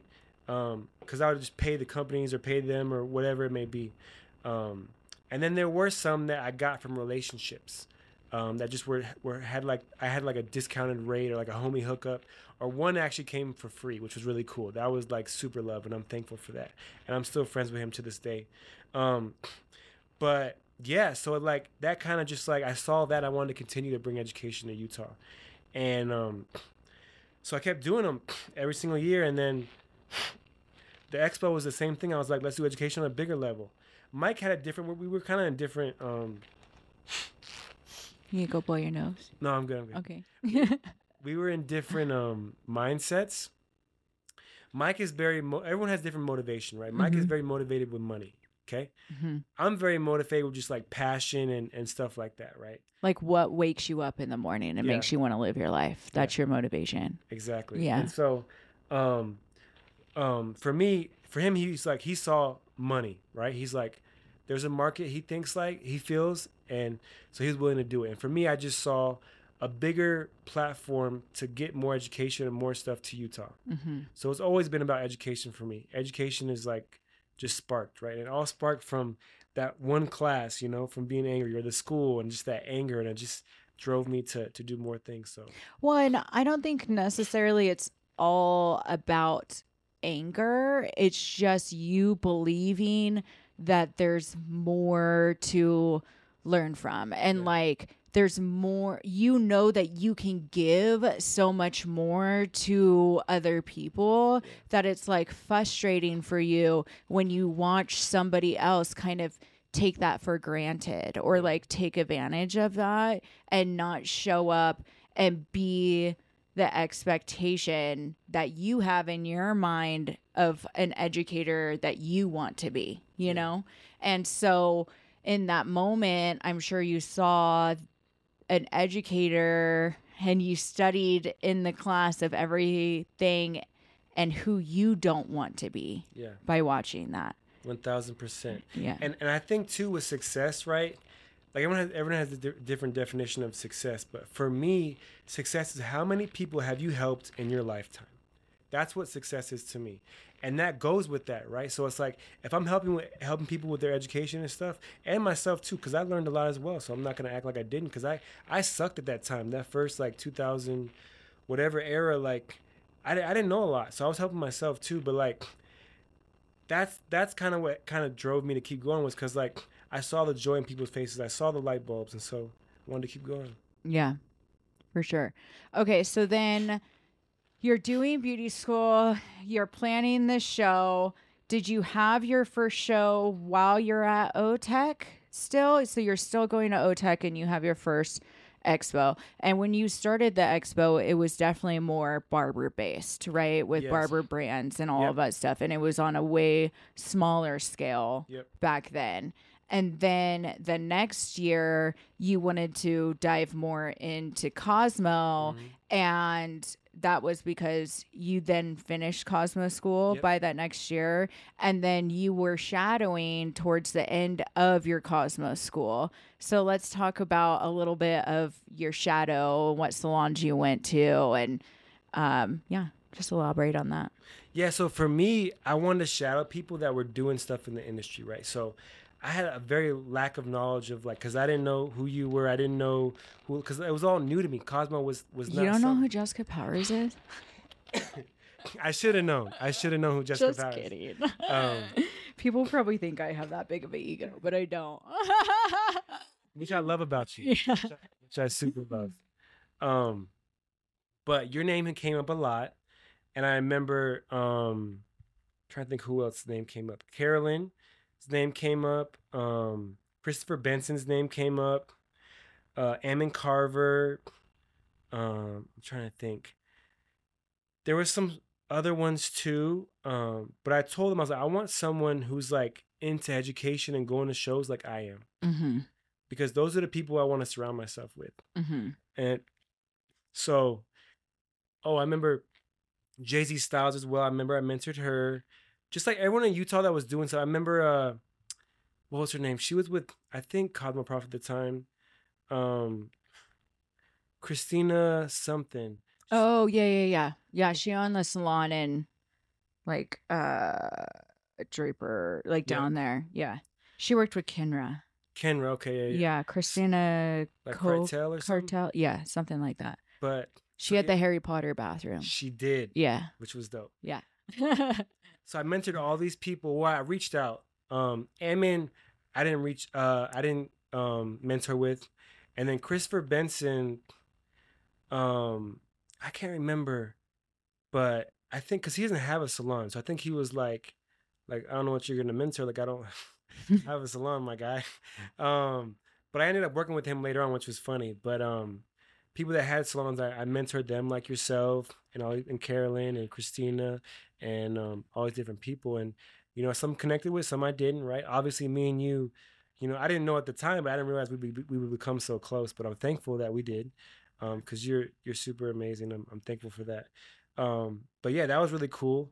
But one thing I did learn was like, a lot of it was like way ahead of because I wasn't learning a lot in Cosmo School because of myself. And so a lot of it was like they were trying to teach me, which they should have, like someone who'd been in Cosmo school and done what they're supposed to do. Mm-hmm. And so a lot of it was over my head. But I still Mhm. made cool relationships with them. Mm-hmm. Um and so yeah, like ours. So it was it was really cool. Yeah. I remember you reaching out to me too. And I was just like, yeah, sure, whatever. Come on in. I mean, I just feel like that's what we do with anyone that kind of reaches out. For me, with my travel and stuff, now it's hard for people to get Yeah. with just me, but that's why we call ourselves like, you know, a creative concept salon and like continuing education is super important because literally everyone there is strong enough to be able to educate any student, you know, that walks into the door. So even if you're not getting me, you're getting somebody that has that same mentality, you know, that takes it seriously. It is their passion and they want to be great at it. And I feel like that's super important too because you know, we get uh, burned out like as creatives, you know, and sometimes it's like this isn't my calling anymore or I've done this so repetitively that like I'm bored Yeah. with it and I'm not giving myself the 100% that I used to give myself to educate because it's not giving me the fulfillment or like the drive or the anger or challenge or whatever to like prove yourself in a way uh, because you've already been doing it. So it's like you want to challenge yourself in a different way. And it was funny because we were talking off camera about just like our journey and how we have gone through things where it's like, okay, during this time, I was sacrificing and I was doing this and I was busy. But now I'm getting to the point where I can kind of like customize and like hand pick the things that I am willing to like put my time to my time towards that like I'm I'm being more picky now with the jobs that I take or the education that I give or just knowing that's why I said like there's power in knowing something that you don't want to do anymore. because I think it's hard for you to say that you don't want it Yeah. because there's that anxiety or that stress of being like, well, fuck, did I just limit myself? Am I going to take a huge pay cut? Especially if you tell a brand that you don't want to do that anymore. Like, that's really scary to communicate that and then present them with what you want, not knowing if that's what they're going to use you for or if there's even a position for that for you. So, um, okay, so cool. You went and shadowed in salons. You came to my salon. You met me, and, And- then, um, then you came back into the salon and started like collaborating. That's Yes. when you started getting more into the salon, and I was like, "Oh, Tyler's just working here now." I didn't even interview him, and he's here. What's happening? so you were doing some collabs with Cosmo uh, people at that point, and were you still wanting to learn yeah, while yeah. you were doing those collabs to get more like hands-on in in the actual like industry of what you're doing?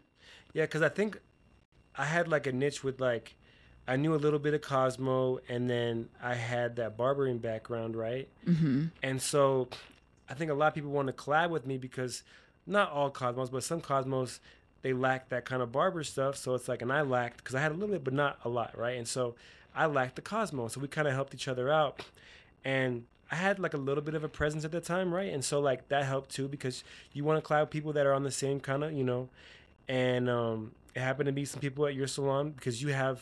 I've traveled a lot of places, but you have like the most like powerhouse salon that I've ever seen. It is so crazy. The I call us the misfits of Utah. I love it. Um, I freaking love it. And you always, it always attracted me too because I remember going sometimes because I did feel like I was there a lot. Even I remember sometimes just going after work because the school is close to your salon. I Mhm. remember going sometimes and just like hanging out and like seeing the stuff that you guys were working on, or sometimes you would bring friends from out of state to do stuff with. And Yeah. like, it was just it was just super attractive, you know. Um, when I saw like, man, this is cool, you know, and they're into the same stuff that I'm into, and going to shows and things like that, and competition. That's another thing too, because a lot of barber, even to this day, I don't know why it is, but I feel like a lot of barbers do not compete, and because they feel like they have they don't need to prove themselves do you think or there's no money in it like do is it is it something like that where they're not going to do it unless they're paid you know I think it's a combination. I think some, for sure, like you said, is, is the money thing. But it's like, for me, it was like almost like a pat on the back that okay, you're doing you're doing a good job. You're at that level, or you're winning those trophies or whatever. It's like it was a self assuring thing for me to like be like, okay, you're on the right path. you so you did it for yourself Yeah, you didn't do it for for anybody else or the validation of outside people because i feel Right. like a lot of people that go into competitions and do that they need the validation mm-hmm. from whoever to like in their mind fill a void of the like self-worth and confidence that they're not like giving themselves. And then Yeah. they're like oh well if i win this and this brand recognizes me and sees me and all of my people that are in my same industry see me win this award then i'll have more confidence within myself and my skills but it really doesn't work that way and and for me, it was never about getting brand deals or anything like that. It was just like because I have a passion for it too. It's like I just wanted to do it. I loved. I've always loved to compete. You know, whether it was basketball or anything. I just I love to compete. You know, and it's um and this is it's almost like track. You know, it's very like independent. yeah you compete against yourself Yeah. yeah And so um, you're just you're doing better, and I saw myself doing better and better each year, and I saw my my progression of my work, right? Like like because when I did this stuff, I did photo shoots, right? And so I would put my work side by side and be like, because almost like a like a um, what do you do when you like you kind of reflect, mm-hmm. reflection thing, and I was like, damn, I see the progression. Because sometimes you get like you beat up on yourself, but I'm like, nope. I No, it's it. really good to go back and look back on things Yes. of being like, this is my growth, you know? And that's why you can scroll way back on my Instagram. Like I I don't believe in like archiving stuff or deleting anything. Like I have posts on there from like 2017, you know, with the mirrored image of shit like going way back, you know? And I love seeing that not only for myself and keeping it on my page as well, because if people are curious, they can scroll right back and see that just because you see this version of who I am today doesn't mean I just came out of beauty school being who I am today. Like, and I'm not going to have it appear to be that illusion that I am this person now without showcasing where I have been because I'm proud of where I have been and what the journey that I've been on to get me to where I am today. So why that's like deleting pictures of your kids when they were babies just because they're not babies anymore. You know? It's weird. I wish I had some of my early, early stuff because I used to have three Instagrams when I was in school because I was just trying to hustle. But I had like I had a photography Instagram, I had a barber Instagram, and then I had a modeling Instagram because I would just do any type of gigs I could do, you know. Mhm. Um, but a lot of them were on my barbering Instagram. But I ended up deleting those two because my modeling one had the most followers, and so mm. That's back when the followers really like dictated your page and and which one you were going to keep and stuff. So yeah, you saw more value in that. Yeah. so I just shifted, you know, started doing content on that, and then my friends had like started like an app, so I just gave them those two pages because they had a good amount, but just the modeling one had the most, and so they delete all the stuff on there because they're like, we're gonna promote our apps, you know, and so I wish I had some of those, but I do still have some early stuff, but not like barber school, and I wish I had that because that's an amazing thing to be able to reflect that deep, you know Yeah. and just show people like, hey, I was just like you. Look at my first haircut. You know, I wish I could do that. You know, Mhm. where you, I think it's it's super awesome that you have that timeline of just all the way far back like that. So that's super cool. Yeah, well, I graduated beauty school in 2006. So I have like 6 years of not posting stuff from the beginning because uh we had like flip phones and like Yeah. razors and shit when I first started doing hair and the camera quality was horrible and people would still come in and just go through the lookbook like I remember I was actually one of the first artists at the commission based salon that I worked at that self promoted myself on my social media page because it was a commission based salon. Yeah. And I feel like with commission based salons, they rely on the salon to bring the client through the door, Yeah. right? And I just did it because I wanted to showcase my art. And I was seeing things on Pinterest. You know, Pinterest just started getting really big and stuff then too. And I was like, I want to put my shit on Pinterest. Like, what if I can inspire someone across the world, you know, and have a color like mine, you know? And it was. It was very small. I didn't really dive deep down into posting and taking pictures and stuff until like right before I had my son, which was in 2000, probably like 2011, 2012 is really when Instagram started making its its appearance online and stuff and that's when I started posting on then, but I didn't utilize it the way and I wish I would have uh, studied it and understood it more because I didn't understand hashtags. I never even tagged brands. It was just like I was posting my art Yeah. on my page. It wasn't a business thing for me. And maybe if I was on my own, I would have taken it more seriously as a business and studied it. But because I was at a commission based salon, it was just like, this is what I did for the day, you know? Um, but it really like building a clientele off of like Instagram and on Facebook really helped me when I relocated and moved. So do you feel like when you went from your barber to your Cosmo world, like how did you switch up your page or your business that way? Yeah, and it's funny because I graduated school right when Instagram had like came out, and I remember like starting to use it and post and stuff. But I wasn't using like you saying hashtags, and I wasn't doing a lot of the stuff you should have been doing. Mhm. I was posting, but I wasn't doing you know all the things I needed to do. But um, it just literally was. I remember the first post I shifted. I think, I think it was a pair of clippers I got, and that was like the first like non-modeling picture, right? Yeah.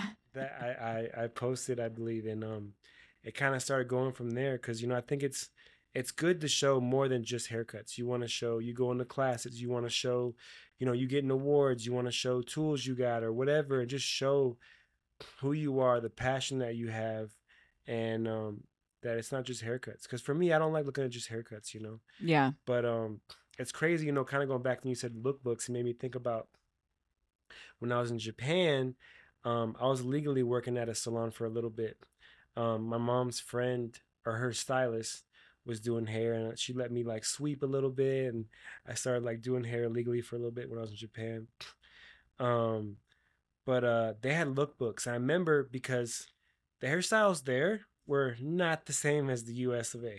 Okay. Um, it was a lot. It's funny because I almost feel like they were ahead of their times. Yeah. I saw a lot of color, like a lot, a lot, like fashion colors, um, just all over, right? And um, I saw for the men's side, um, like crops and stuff that were like, you know, got big here five years ago. They had already been doing that, like way, way back, you know, 2010, whatever. That had already been. I remember telling a client, like, "Hey, you should get this haircut." They're like, "What the hell is that?" You know? Yeah. and then it's funny because later on it came popular in the U.S. Right? Um, I saw a lot of like like very textured stuff, a lot of messy stuff, but that wasn't cool for men's. I don't know how the beauty industry was, but for men's haircutting, that was not cool, you know. And I remember too some of the haircuts because it's catered to like certain, you know, like Asian type hair.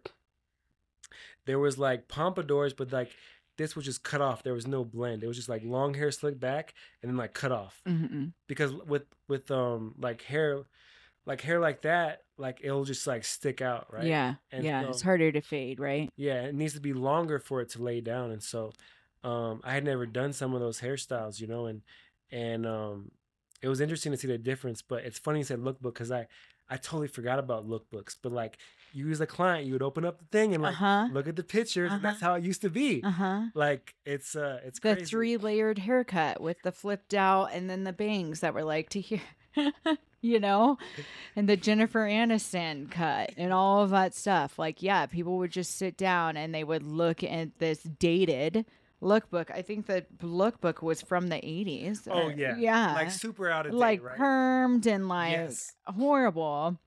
I mean, perms aren't horrible, but not not the style or aesthetic that I was going for, right? Yeah. Or wanted in my chair anyway. So that's why I started posting like on my social media was to yeah, I guess attract the clients and stuff that I was doing. And I think it helped too that uh, the salon that I worked in was a commission based salon. And with commission based salons, they work with brands, they get points, you know, they get some kickback from how much they order and all of that stuff. So we would get continued education like every three months. They would come in, they would shut down all the shops, and we would go to a bigger location or like a hotel with a conference room or whatever and we would get classes. And so that's how i learned how to first balayage you know because when i learned hair in beauty school it was in 2006 and it was kelly clarkson like chunky highlights that everyone was doing as foil work completely. I never hand painted or painted anything outside of a foil before you know these this balayage and stuff started coming around. And um, when i would take the classes i would learn something new and i would document it you know? And then that's when i would start posting and doing all of that is also to like track myself of the new techniques and also show people that I am investing my time and I am learning something new. And I did do this class. And so you're going to see this online of this trending. Well, you're going to see that I just did this class. So you're going to trust more in me as your artist to go to because you know that I just learned how to do that. yeah Yeah. And there's There's a lot for that too. So then, okay, so then, Well, but before we keep going, yeah, I'm curious, what? Because you do everything, right? But yeah, um, you definitely. It seems like from my perspective, you love Vivids, right? mm-hmm. Even though you do everything, Mhm. and um, what? Because you just told me now that you didn't start off doing Vivids. no. So what sparked that for you? What was like? Ooh, I like this. Like, Well, I think okay, so I Pravana was like the OG of Vivids, right? And like the salon that I worked in and and stuff, like we we were first a Redken salon and then we switched over to Wella and then we had Pravana just in case someone wanted peekaboos is what we called them back th- back then where there were just like a few pieces like popping through, you know? And I always loved doing that, but it was like one color, right? Because back then, mm. Vivids were ran everywhere, stained everything. You couldn't do multiple colors or else it would look fucking horrible when you rinsed it, you know? And there wasn't education like there is now, you know, back then, back 17 years ago there was no YouTube, there was no Instagram, there was none of that stuff. So it was like you kind of just did what you learned in person, not anything online, right? Or like what people just came in asking for is just what you had to deliver. And being from California, you had to be really fucking good at blonding because everyone wants to be a blonde bitch in California, you know? So I got really good at blonding. Color corrections were my jam. Um, but I always, for my hair personally, I had little peekaboos of color. My hair has always been kind of dark, and I added blues like underneath my bang or like reds, but still really like conservative, not way out there. And then when I moved to Utah, um, we moved to Utah not knowing one person. I had never even been to Utah when we moved here, so I had no idea even what it looked like. And I actually Googled online what you should do as a hairstylist when you're relocating to rebuild. And one of the first things that Google said was color your hair a bright color. And people will ask you and automatically will compliment your hair or say something about your hair, right? Because it's so different. So, like the next day, I went and got like a red violet color, but bright. I think it was Pravana or maybe Joico. I think Joico Intensities had just come out at that point. And um, I made my hair like bright red just over my natural, like looking balayage that I had. And sure as shit, I went to like Roy Days like that next weekend because we moved here in like August, like the first week of August. And Utah, every city has a days, you know? And so we went to Roy Days, like a little festival, and people were commenting and complimenting my hair. And at that point, I just started handing my cards out, you know, left and right. And then when I started doing hair in Utah and doing clients and stuff, it was like color corrections, blonding, everything that I already knew I was good at, right? And I knew I could check that off my list and build a clientele off of what I knew I was good at.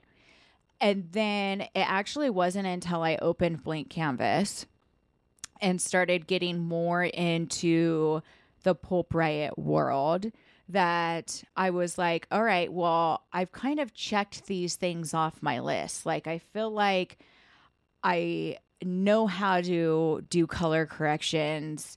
I know how to balayage. I know how to do a platinum card, a full head foil. I know how to do baby lights and highlights and face frame. I want to learn how to do these fucking rainbows. You know, like I was watching and seeing things on Instagram and and getting more into the pulp riot world that like I really wanted to push myself to do something different because I I hate being stagnant. I always want something to challenge that challenges me to work towards and I felt like creative color was a challenge for me. And then it was a challenge to get a clientele like that because a lot of people when I came and made blank canvas were telling me that I was going to have a hard time having more of a not conservative like salon in Utah, you know, because of how conservative it is and and the religion base and all of that stuff here that I was like, all right, well, I feel like this will be a challenge for me to see how many clients I can get to shove it back in people's face out of anger of someone telling me no. Like, don't fucking tell me no.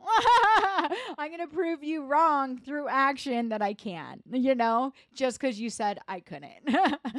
so that's what really challenged me was doing that. And then I think I just fell in love with it of what type of clients that attracts and how it made me feel more confident within myself that I could show up and be a version of myself of who I want to be despite what other people's opinions were. And I feel like that type of clientele that gets creative color and more vivid color um don't give a fuck. You know, they're they're very confident within themselves and they know that people will say things and they know people will look at them, but like they don't care. And I feel like they come into the salon bringing that same energy that like I connect really, really awesome with my Vivid clientele. And that doesn't go against my blonding or anyone else either. But I feel like my clients sometimes need to apologize to me that their hair is boring, quote unquote.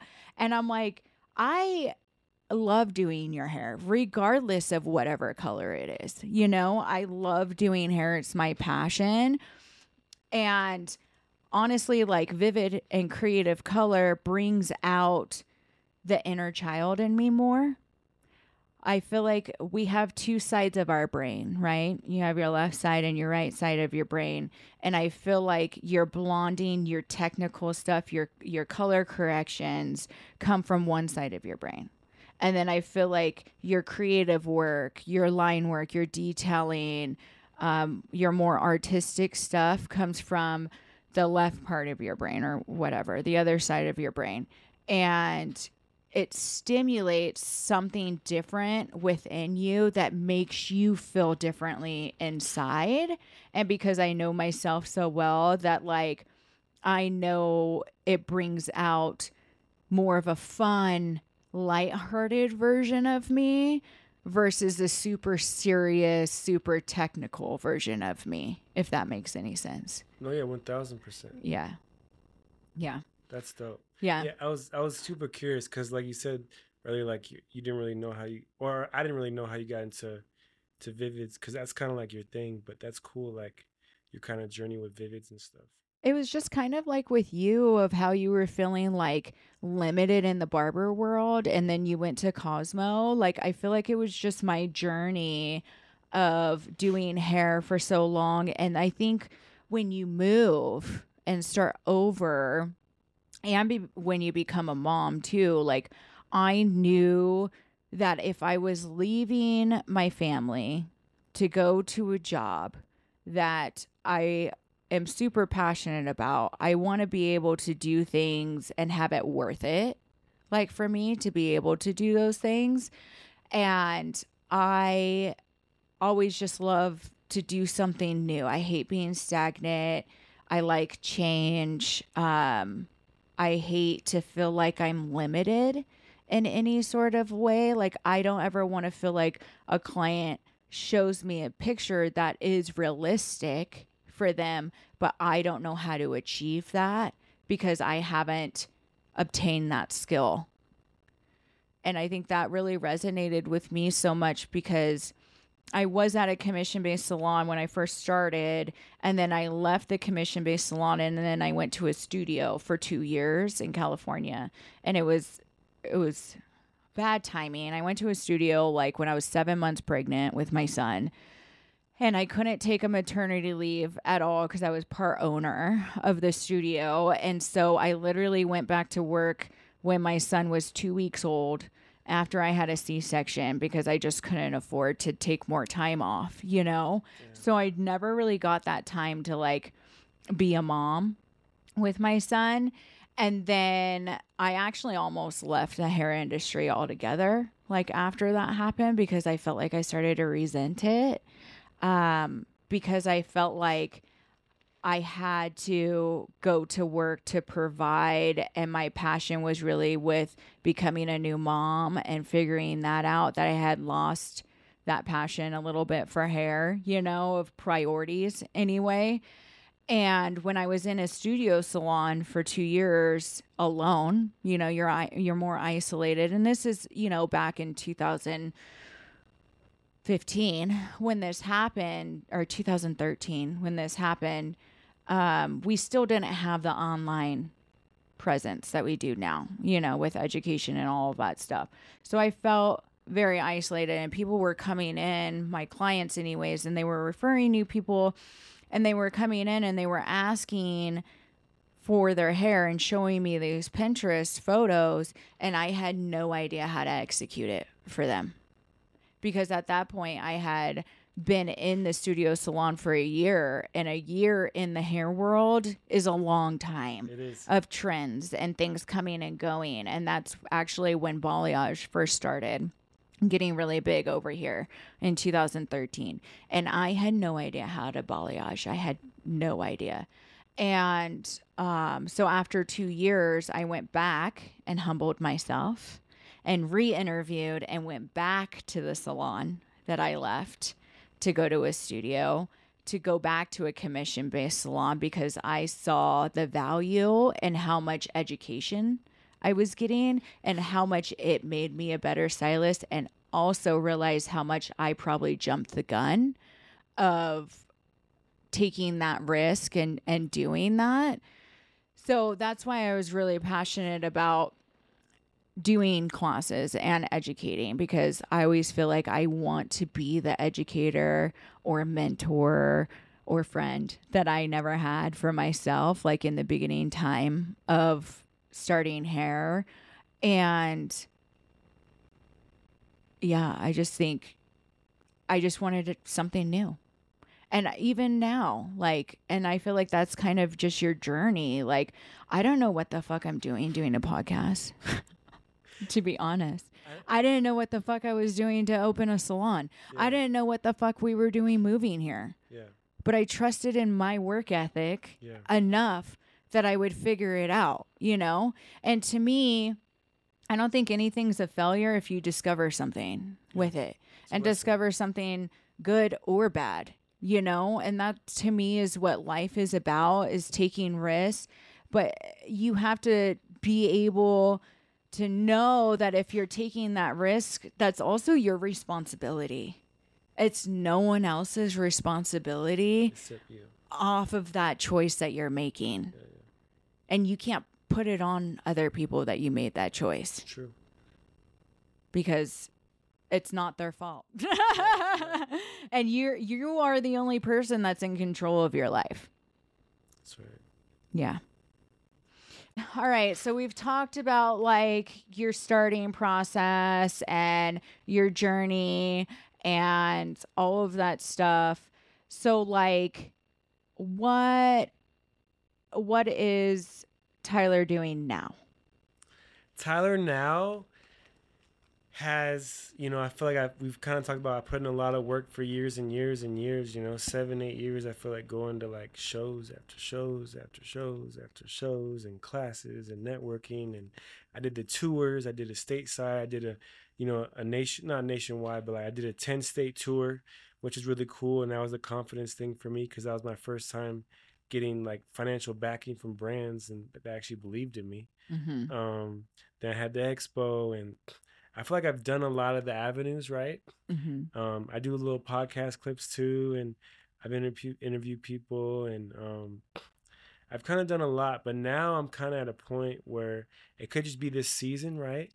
Um, but right now I'm really focused on my health, um, and just mentally, physically being good mm-hmm. and um, financially being good because a lot of people don't realize that like I, I thought I thought a lot of these big name people were behind the chair. A lot of them aren't.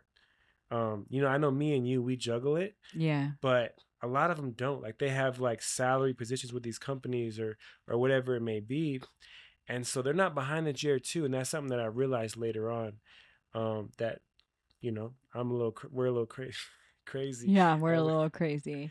So how do you balance that then? Like being behind the chair and and with your clients and then doing all the things that you do with brands and posting and stuff. to be honest, there wasn't a balance. Like I, I, um, I was, I had sleepless nights and like, um, it was, and that's something that I feel like I was lucky enough to do at the age that I was at. Because if I had to do all that again starting now, it would be rough. Yeah, but I'm talking about like right now too Right now? because Okay. you are still working With behind the chair and you're still doing your posting and Mhm. all of that stuff. So like do you feel like you have more balance now than you did then and what it how is your mindset different now versus then? Well, now I feel like I don't have as much to prove because I've, I've done the networking and stuff, so I know everyone. And if there's someone I don't know, I guarantee I know someone who knows that person who can introduce me, right? Mhm. So I've put in that, you know, seven, eight years of just like doing all that stuff. And so now I've kind of taken a step back and started focusing, like I said, on my health and financial and stuff like that. Well, And- and we were kind of talking about like off camera a little bit too before this was about how like we needed to like our whole identity was hair for a while. Yeah. And that's kind of how it has to happen. A lot of people who are been in the same position that we are, they went through that period in time where they just hustled for years and years and years. And then got to a point where they like, you know, they they felt confident in their skills, they felt confident in their network, they felt good with their, you know, relationships with brands and stuff, which I feel like both of us are at. Mm-hmm. And um so yeah, now like I said, I'm just I'm focused on that. What what do you feel like you're focused on right now? I feel like I'm focused more on the things that fulfill who Jessica Powers is. And going back to my why, um, because we, I got into hair because, yes, I love doing hair, but I love being able to be a positive impact in people's lives. And, you know, people say I'm like wise and shit and like older, belong like uh, above my years and like an old soul and stuff like that. And I just feel like I really like to hear people and hear their stories. And then I feel like I have a good mindset and like perspective on things that like I love to help people and help them through with their hair, help them through life. I'm super strategic. I love to problem solve. And um, if people present me with a problem, I'm like, there's always going to be a solution. you just have to figure out what you're willing to like risk or give up to find a solution to a problem, you know? And I just feel like where I'm at right now is not doing um qual or quantity of work is doing quality of work and what that means because like what I've talked to you about is you know you were like how did you build your page? How did you get the numbers that you did? Crazy, and I posted every 2 to 3 hours crazy. for like 2 years straight You're a beast. and that was before drafts was even a thing on Instagram. I didn't even think about that. Yeah. I didn't draft anything. I had to go through retag, rehashtag every post. Every time I went to post, I, it was that much energy that I was putting in. Now, ask me if I was a good wife at that point, and asked me if I had time to like mentally give my time to myself or anything else. Like, I had I was giving so much to my business and so much to my Instagram and so much to the brands and DMing people being so responsive. Like I would reply back to every comment. I reply back to every DM. Mhm. Wow. Yeah. To get my engagement to be that much on the algorithm, you know, because I really wanted my page to grow because back then this is back in, you know, 2018, you know, 2017, 2018. And I had opened the salon at that point. So, like, not only was it just representing me and myself as my brand, I was also building the brand of what the salon is, and not only building the brand of to try and get clients in there, but trying to attract the right stylist that would want to work with somebody that was putting out the work that I was putting out, you know, Yeah. and attracting those people. And I was building, like, in my mind, what I thought success was at that moment that moment in time was my follower count. I put a lot on my follower account. And I think a lot of people did Yeah. for a long time because that's what brands were looking at. Yeah. Yeah. And to me, I felt like, well, that's what I wanted. You know, I worked um, at Av Salon with Carolyn for like three months, and she was getting her way up into like the BTC team and stuff at that point. And she was receiving all of these boxes. You know, I would see all of these boxes come in the back of the salon, and it was just brands just shipping shit to her for her to post about it, you know? And in my mind, I'm like, I want to, I want to free shit. I want to do that. Yeah. Being so naive, not knowing that there is an expectation and work that comes with everything that you're sent. You know, that's Yep. that's where you're kind of um, the spectator or the audience that's just watching it without understanding that there's work that goes with that. It's not just you're handed that for free and congratulations and you don't have to ever. It's like, it's almost like if you get a present from someone random. This is how I feel like a gift or a present for someone random. And then automatically you kind of get that anxiety where you're like, fuck, I didn't get them anything. Now I feel like I got to get them something or like do a shout out on social media or like something to make them feel. And I know it's me internally that Yeah. like is putting that pressure on myself, right? But I feel that way every time I get a box now every time I feel like I have to post it, I feel like I need to do content for them. Even if it wasn't something that was even said to me that I had to do, I still feel like because of my work ethic that I want to be that person to to brands, you know, to like say thank you and and not take it for granted because I also have been in that position where I was just a you know a stylist and seeing someone that was higher up than me get those things and then know that I wanted it like for myself. So I don't ever like take that for granted, you know? And I feel like with winning one shot and stuff too, that also made me realize like you still have to work. Yeah. you know, you're still not handed things. You're still not, you know, it's like I think sometimes in your mind you're just like you're so focused on your goal and reaching your goal that like after your goal, you reach your goal, then you're sitting in this place of like okay, what now? Like I reached this, now what am I going to do?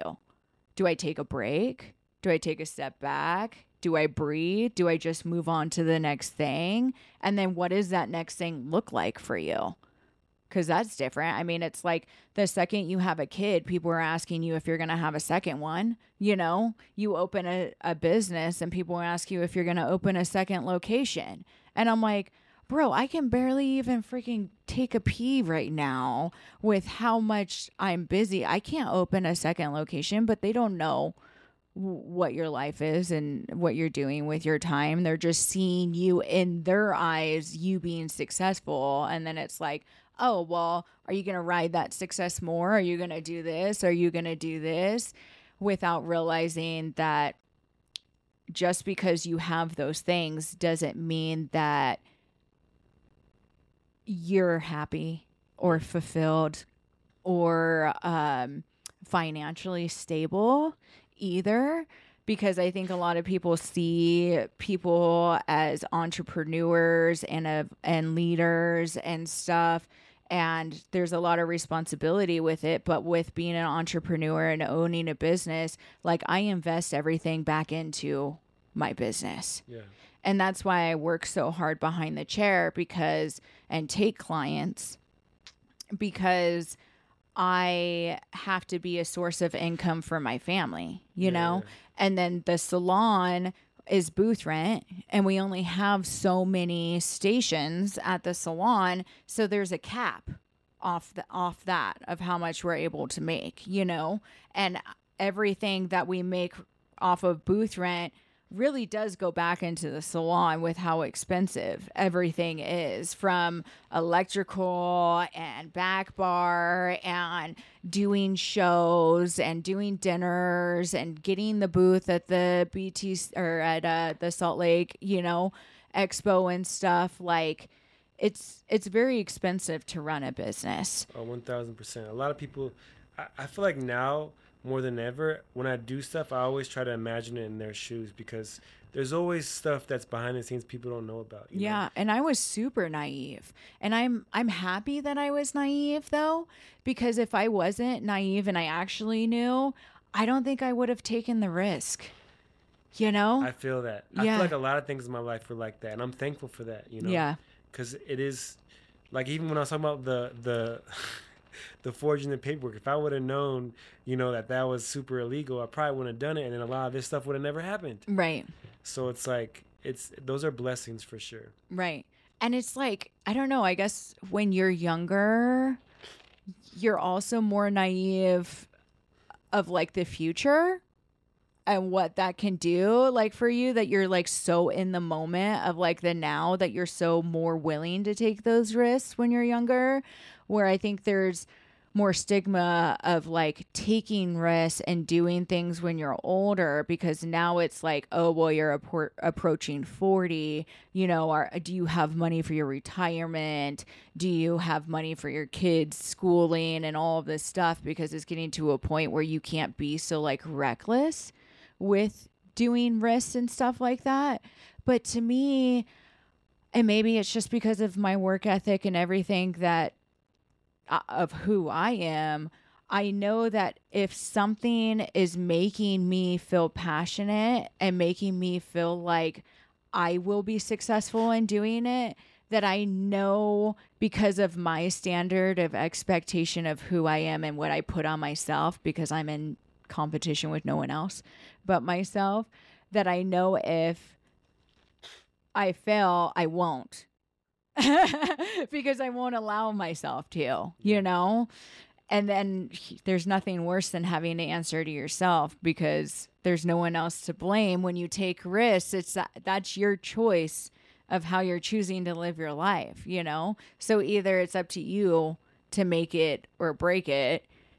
And also, if you break it, like what'd you learn like during that process? And I think it's okay to kind of go through this journey, you know? Like, I also had no idea what owning a salon was like and what came with that and the challenges and the mentorship and the responsibility and all the weight.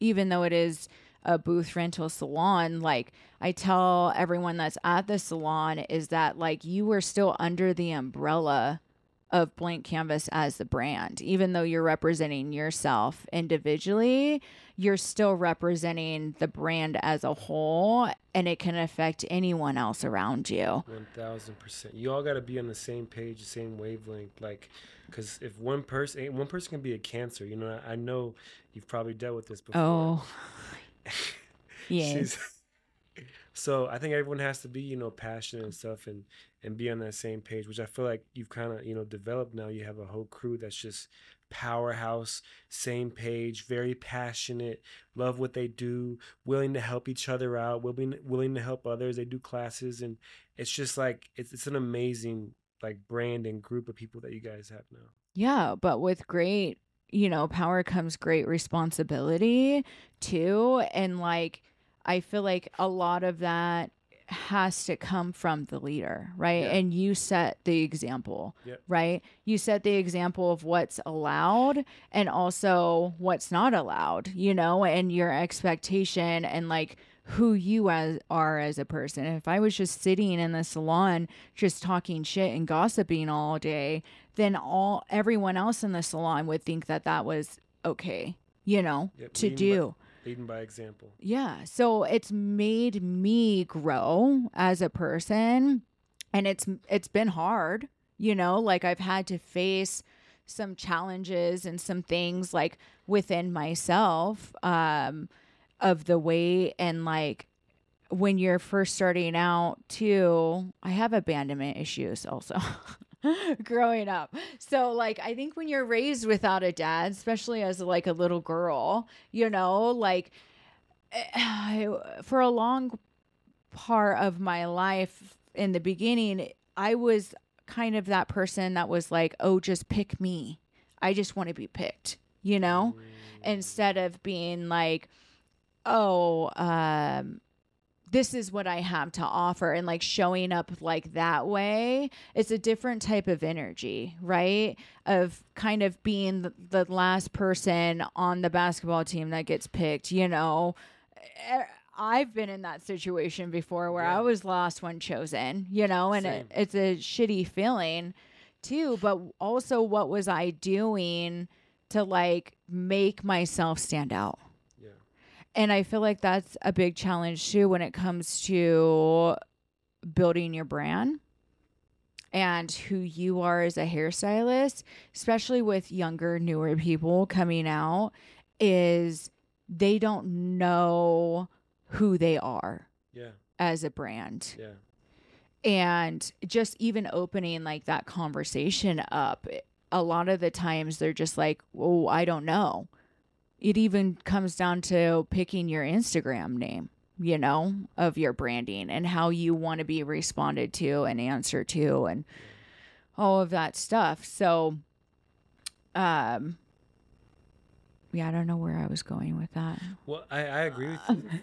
I mean, I don't know where we're going either. But Yeah, we I- just talking as we usually do. as we usually do. but I totally agree with it. But I, you know, it makes me think of, you know, this is something that I um talked to one of my friends about recently. But you know, with like um picking your, you know, you talk about picking your username and and and different things and branding yourself. You know, I think that's important, but I also think it's important not to let that stand in your way. Like, Yeah. I think you should just start. Like right now, we're using phones. right. There's no fancy camera in here, right? Yeah. Like so, it's like just start it and growth will happen, right? But a Mhm. lot of people use it as a cop out. I don't have a fancy camera or I don't have a cool name that I can't think of one or whatever. It's like just start and you can grow along the way, right?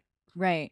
Well, and I think a lot of times too, when you put your place yourself in such a place of perfectionism, that really limits you, right, as an artist too. Because I know for a long time, everyone was so analytical of their grid and how their grid on Instagram looked. You know, like you had to aesthetically have it look the same way. Where you do you remember when everyone did three in a row of the of the pictures, where it was like the same head but like different Oh, yeah, yeah. angles or whatever and you had to do it three in a row. So then every like it looked so aesthetically like pleasing to the eye.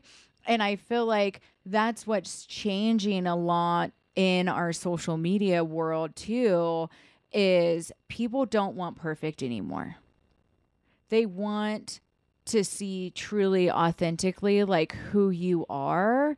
And yes we strategically have to post it and do it a certain way to make sure that we're not overloading the algorithm or so people that are meant to see it given a chance to receive it. Um but you've always been really good with your humor on your page, which was another thing I was like, we need to talk about that too. Um, because I I have put in I've put myself, I am responsible for putting myself in such a place of perfectionism that I feel like I limited people to actually know me more personally Yeah. and my personality. And I said for a long time, like, I don't want to be famous. I want my hair, the hair I do to be. You know, I was hiding behind the hair I did because I was scared and I lacked self confidence That's deep. within myself, right? That's deep. So, following people that inspire me, like yourself, and just seeing how authentic you are, and also like how you don't give a shit, and how you get negative comments and like you call me and we laugh about it, you know? So, like, let's talk about that a little bit of like how you essentially like don't care but know yourself so well that like you care so much and so strong about yourself that like the negative comments or if it doesn't resonate with people don't really have an effect on you. Yeah, like um it's funny it came from like having a goal of posting every day, right? And um to do that, you got to be really creative, right? Um cuz sometimes, you know, you don't have as much content you want on one subject or you just don't have access to do it or whatever it may be. And it made me show all parts of myself and when I started doing that journey, I realized how much I loved it and how freeing it was and how I didn't care what people thought anymore. Because I used to be in this like editorial box where it was Yeah. like editorial, editorial, edit. I thought that was Which is whole a perfectionism type of place, right? Because you have a photographer who's a professional, a makeup artist, Yep. a hairstylist, a hair colorist, Yep. a wardrobe Yep. person, all on set that like one hair can't be out of place or Yep. else the whole thing is it's off. is off. Yeah. it's it's crazy and i wanted to do other things because i mean i think off camera like i make jokes i do other things and it's like i started to be okay with showing myself and when i really started doing it a lot i had some negative stuff but it's like it didn't really faze me. I was like you know this is who i am. If you don't like it cool then you know unfollow me whatever you know? Um the feeling of being myself was way greater than like other people's negativity. And um to be Oh, I honest love that. To be hon- Being myself is way greater than other people's negativity. That should be your slogan. but yeah it was super freeing setting that goal for myself i'm glad i, I did like a little thing was like a little over a year like a year and three months of posting every day but i got to show all parts of me you know um the parts that i feel like i liked the most were my funny side and then the podcast type stuff because i think i've hit a point where like i've done haircutting for so long i want to vocally help someone and start and just recently I started answering questions and stuff like that. I've been finding more enjoyment and I'm just like talking about my experiences and and doing that type of stuff as well now that I've had all this stuff happen, you know, and maybe help someone skip some steps and get better with their journey, you know, and um, I found a lot more fulfillment um, in that stuff. But yeah, shout out to Marvy Marv because he's the one that course I took on social media, and he's the one that was like, just post, man, just post every day, and that kind of inspired me to like start posting whatever I wanted. And I did, like I said, the funny videos, the unboxings, and because some, some people don't like certain parts of me, then I'm like, just don't follow me. But these are all parts of me that I enjoy, and this is what my page is going to consist of. And, and I'll, it might change later on. mm-hmm. Maybe I'll start posting some hippie shit or something. I don't know, like me taking ice pl- or cold plunges or Oh whatever. my god, you and your cold plunges. I'm Um, like, wow, you really like to be tortured, huh? Okay, here we are. Fucking 20 degrees getting in like a 19 degree. He he gets his hammer out and like hammers the ice off of this bath before he gets in at like 6 a.m. And I'm like, okay, you just but it fulfills it does something for E- you. Exactly. And Yeah. I'm all about, you know, being myself and stuff. And I think we're both at those point where it's like, you know, we don't care what people think and we just want to do what's best for us and we want to, you know, um, just be happy all around and, and really for me I had to like I had to take a step back and think about what brings me joy now. Like what and I, I went like deep, like like back to when I was super young and and one thing that resonated me was like basketball, which actually helps with my kind of aligns with me trying to be in shape this year. And mm-hmm. so that's kind of my cardio, but it's something that I enjoy too. So I do the basketball, I do the cold plunges, and that's something newer. Obviously, I didn't grow up, you know, come out the womb doing cold plunges, but but I've been enjoying that. That's helped me with my mood, and this is my first year not being sick in Utah, which has been dope. So my immune system, it's helped me in a lot of ways. Um, but also still doing other stuff and, and expanding my channel to like like I said, doing the podcast stuff because I've just been I think both of us have been resonating with just like talking more and just sharing our experiences, you know. Um, yeah, I feel like getting the human connection too, you know, like that's really what made me want to do it too is not only just like our conversations but i just wanted it to be super authentic and I know that you kind of feel this way too. Like automatically when our phones come out and we're recording and we're just staring at our phones, it's it's coming from a place that is like still you, but it's like the rehearsed version, professional version of you. And it doesn't it kind of makes me cringe yeah. when I watch myself. You know what I mean? I feel that. Especially yeah. certain types of content. Certain types of content. And it's like you do it because it's a job and and this is what's being asked for you and it's still a version of you, but it's not the version of you of like independently where you want to take yourself. You yeah. know, you're doing it as a job. Yeah. You know?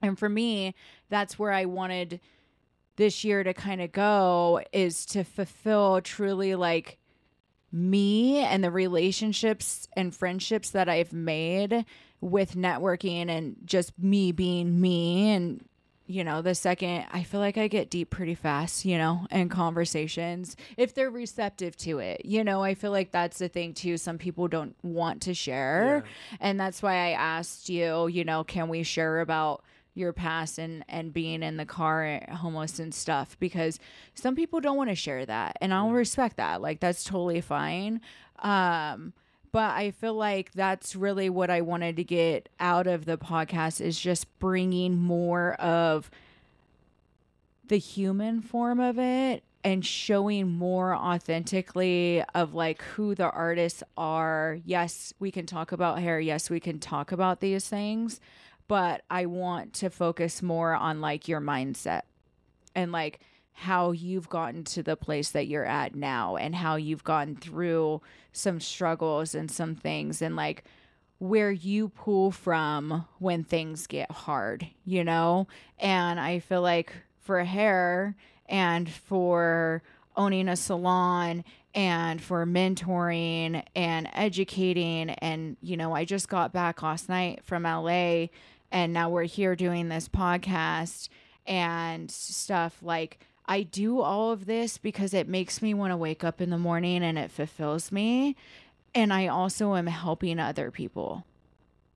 And to me that's that's how I've stepped into where I'm at now where uh, also I feel like everyone can go online and watch a technique. Yeah. At this point that I feel like this is where things are kind of morphing to is people are going to resonate and want to follow you once they start having an emotional connection with you. And we were kind of talking about that too of like when you were on a podcast and you said something on that podcast that really resonated with people and you were like, "Well, I was just being authentic, you know, and saying what I wanted to say in that moment. And um you felt it and your audience like felt it. Yeah, and I got like crazy responses from it. I know you've you've had the same reaction from people too. Tyler, we can sit here and talk all night. but let's wrap this up for right now and then check out our next episode in two weeks and drop us some questions of anything you resonate or comments that you want to hear or whatever, you know, and go from there. This is probably the easiest flowing podcast I've ever like just because it's me and you. Yeah.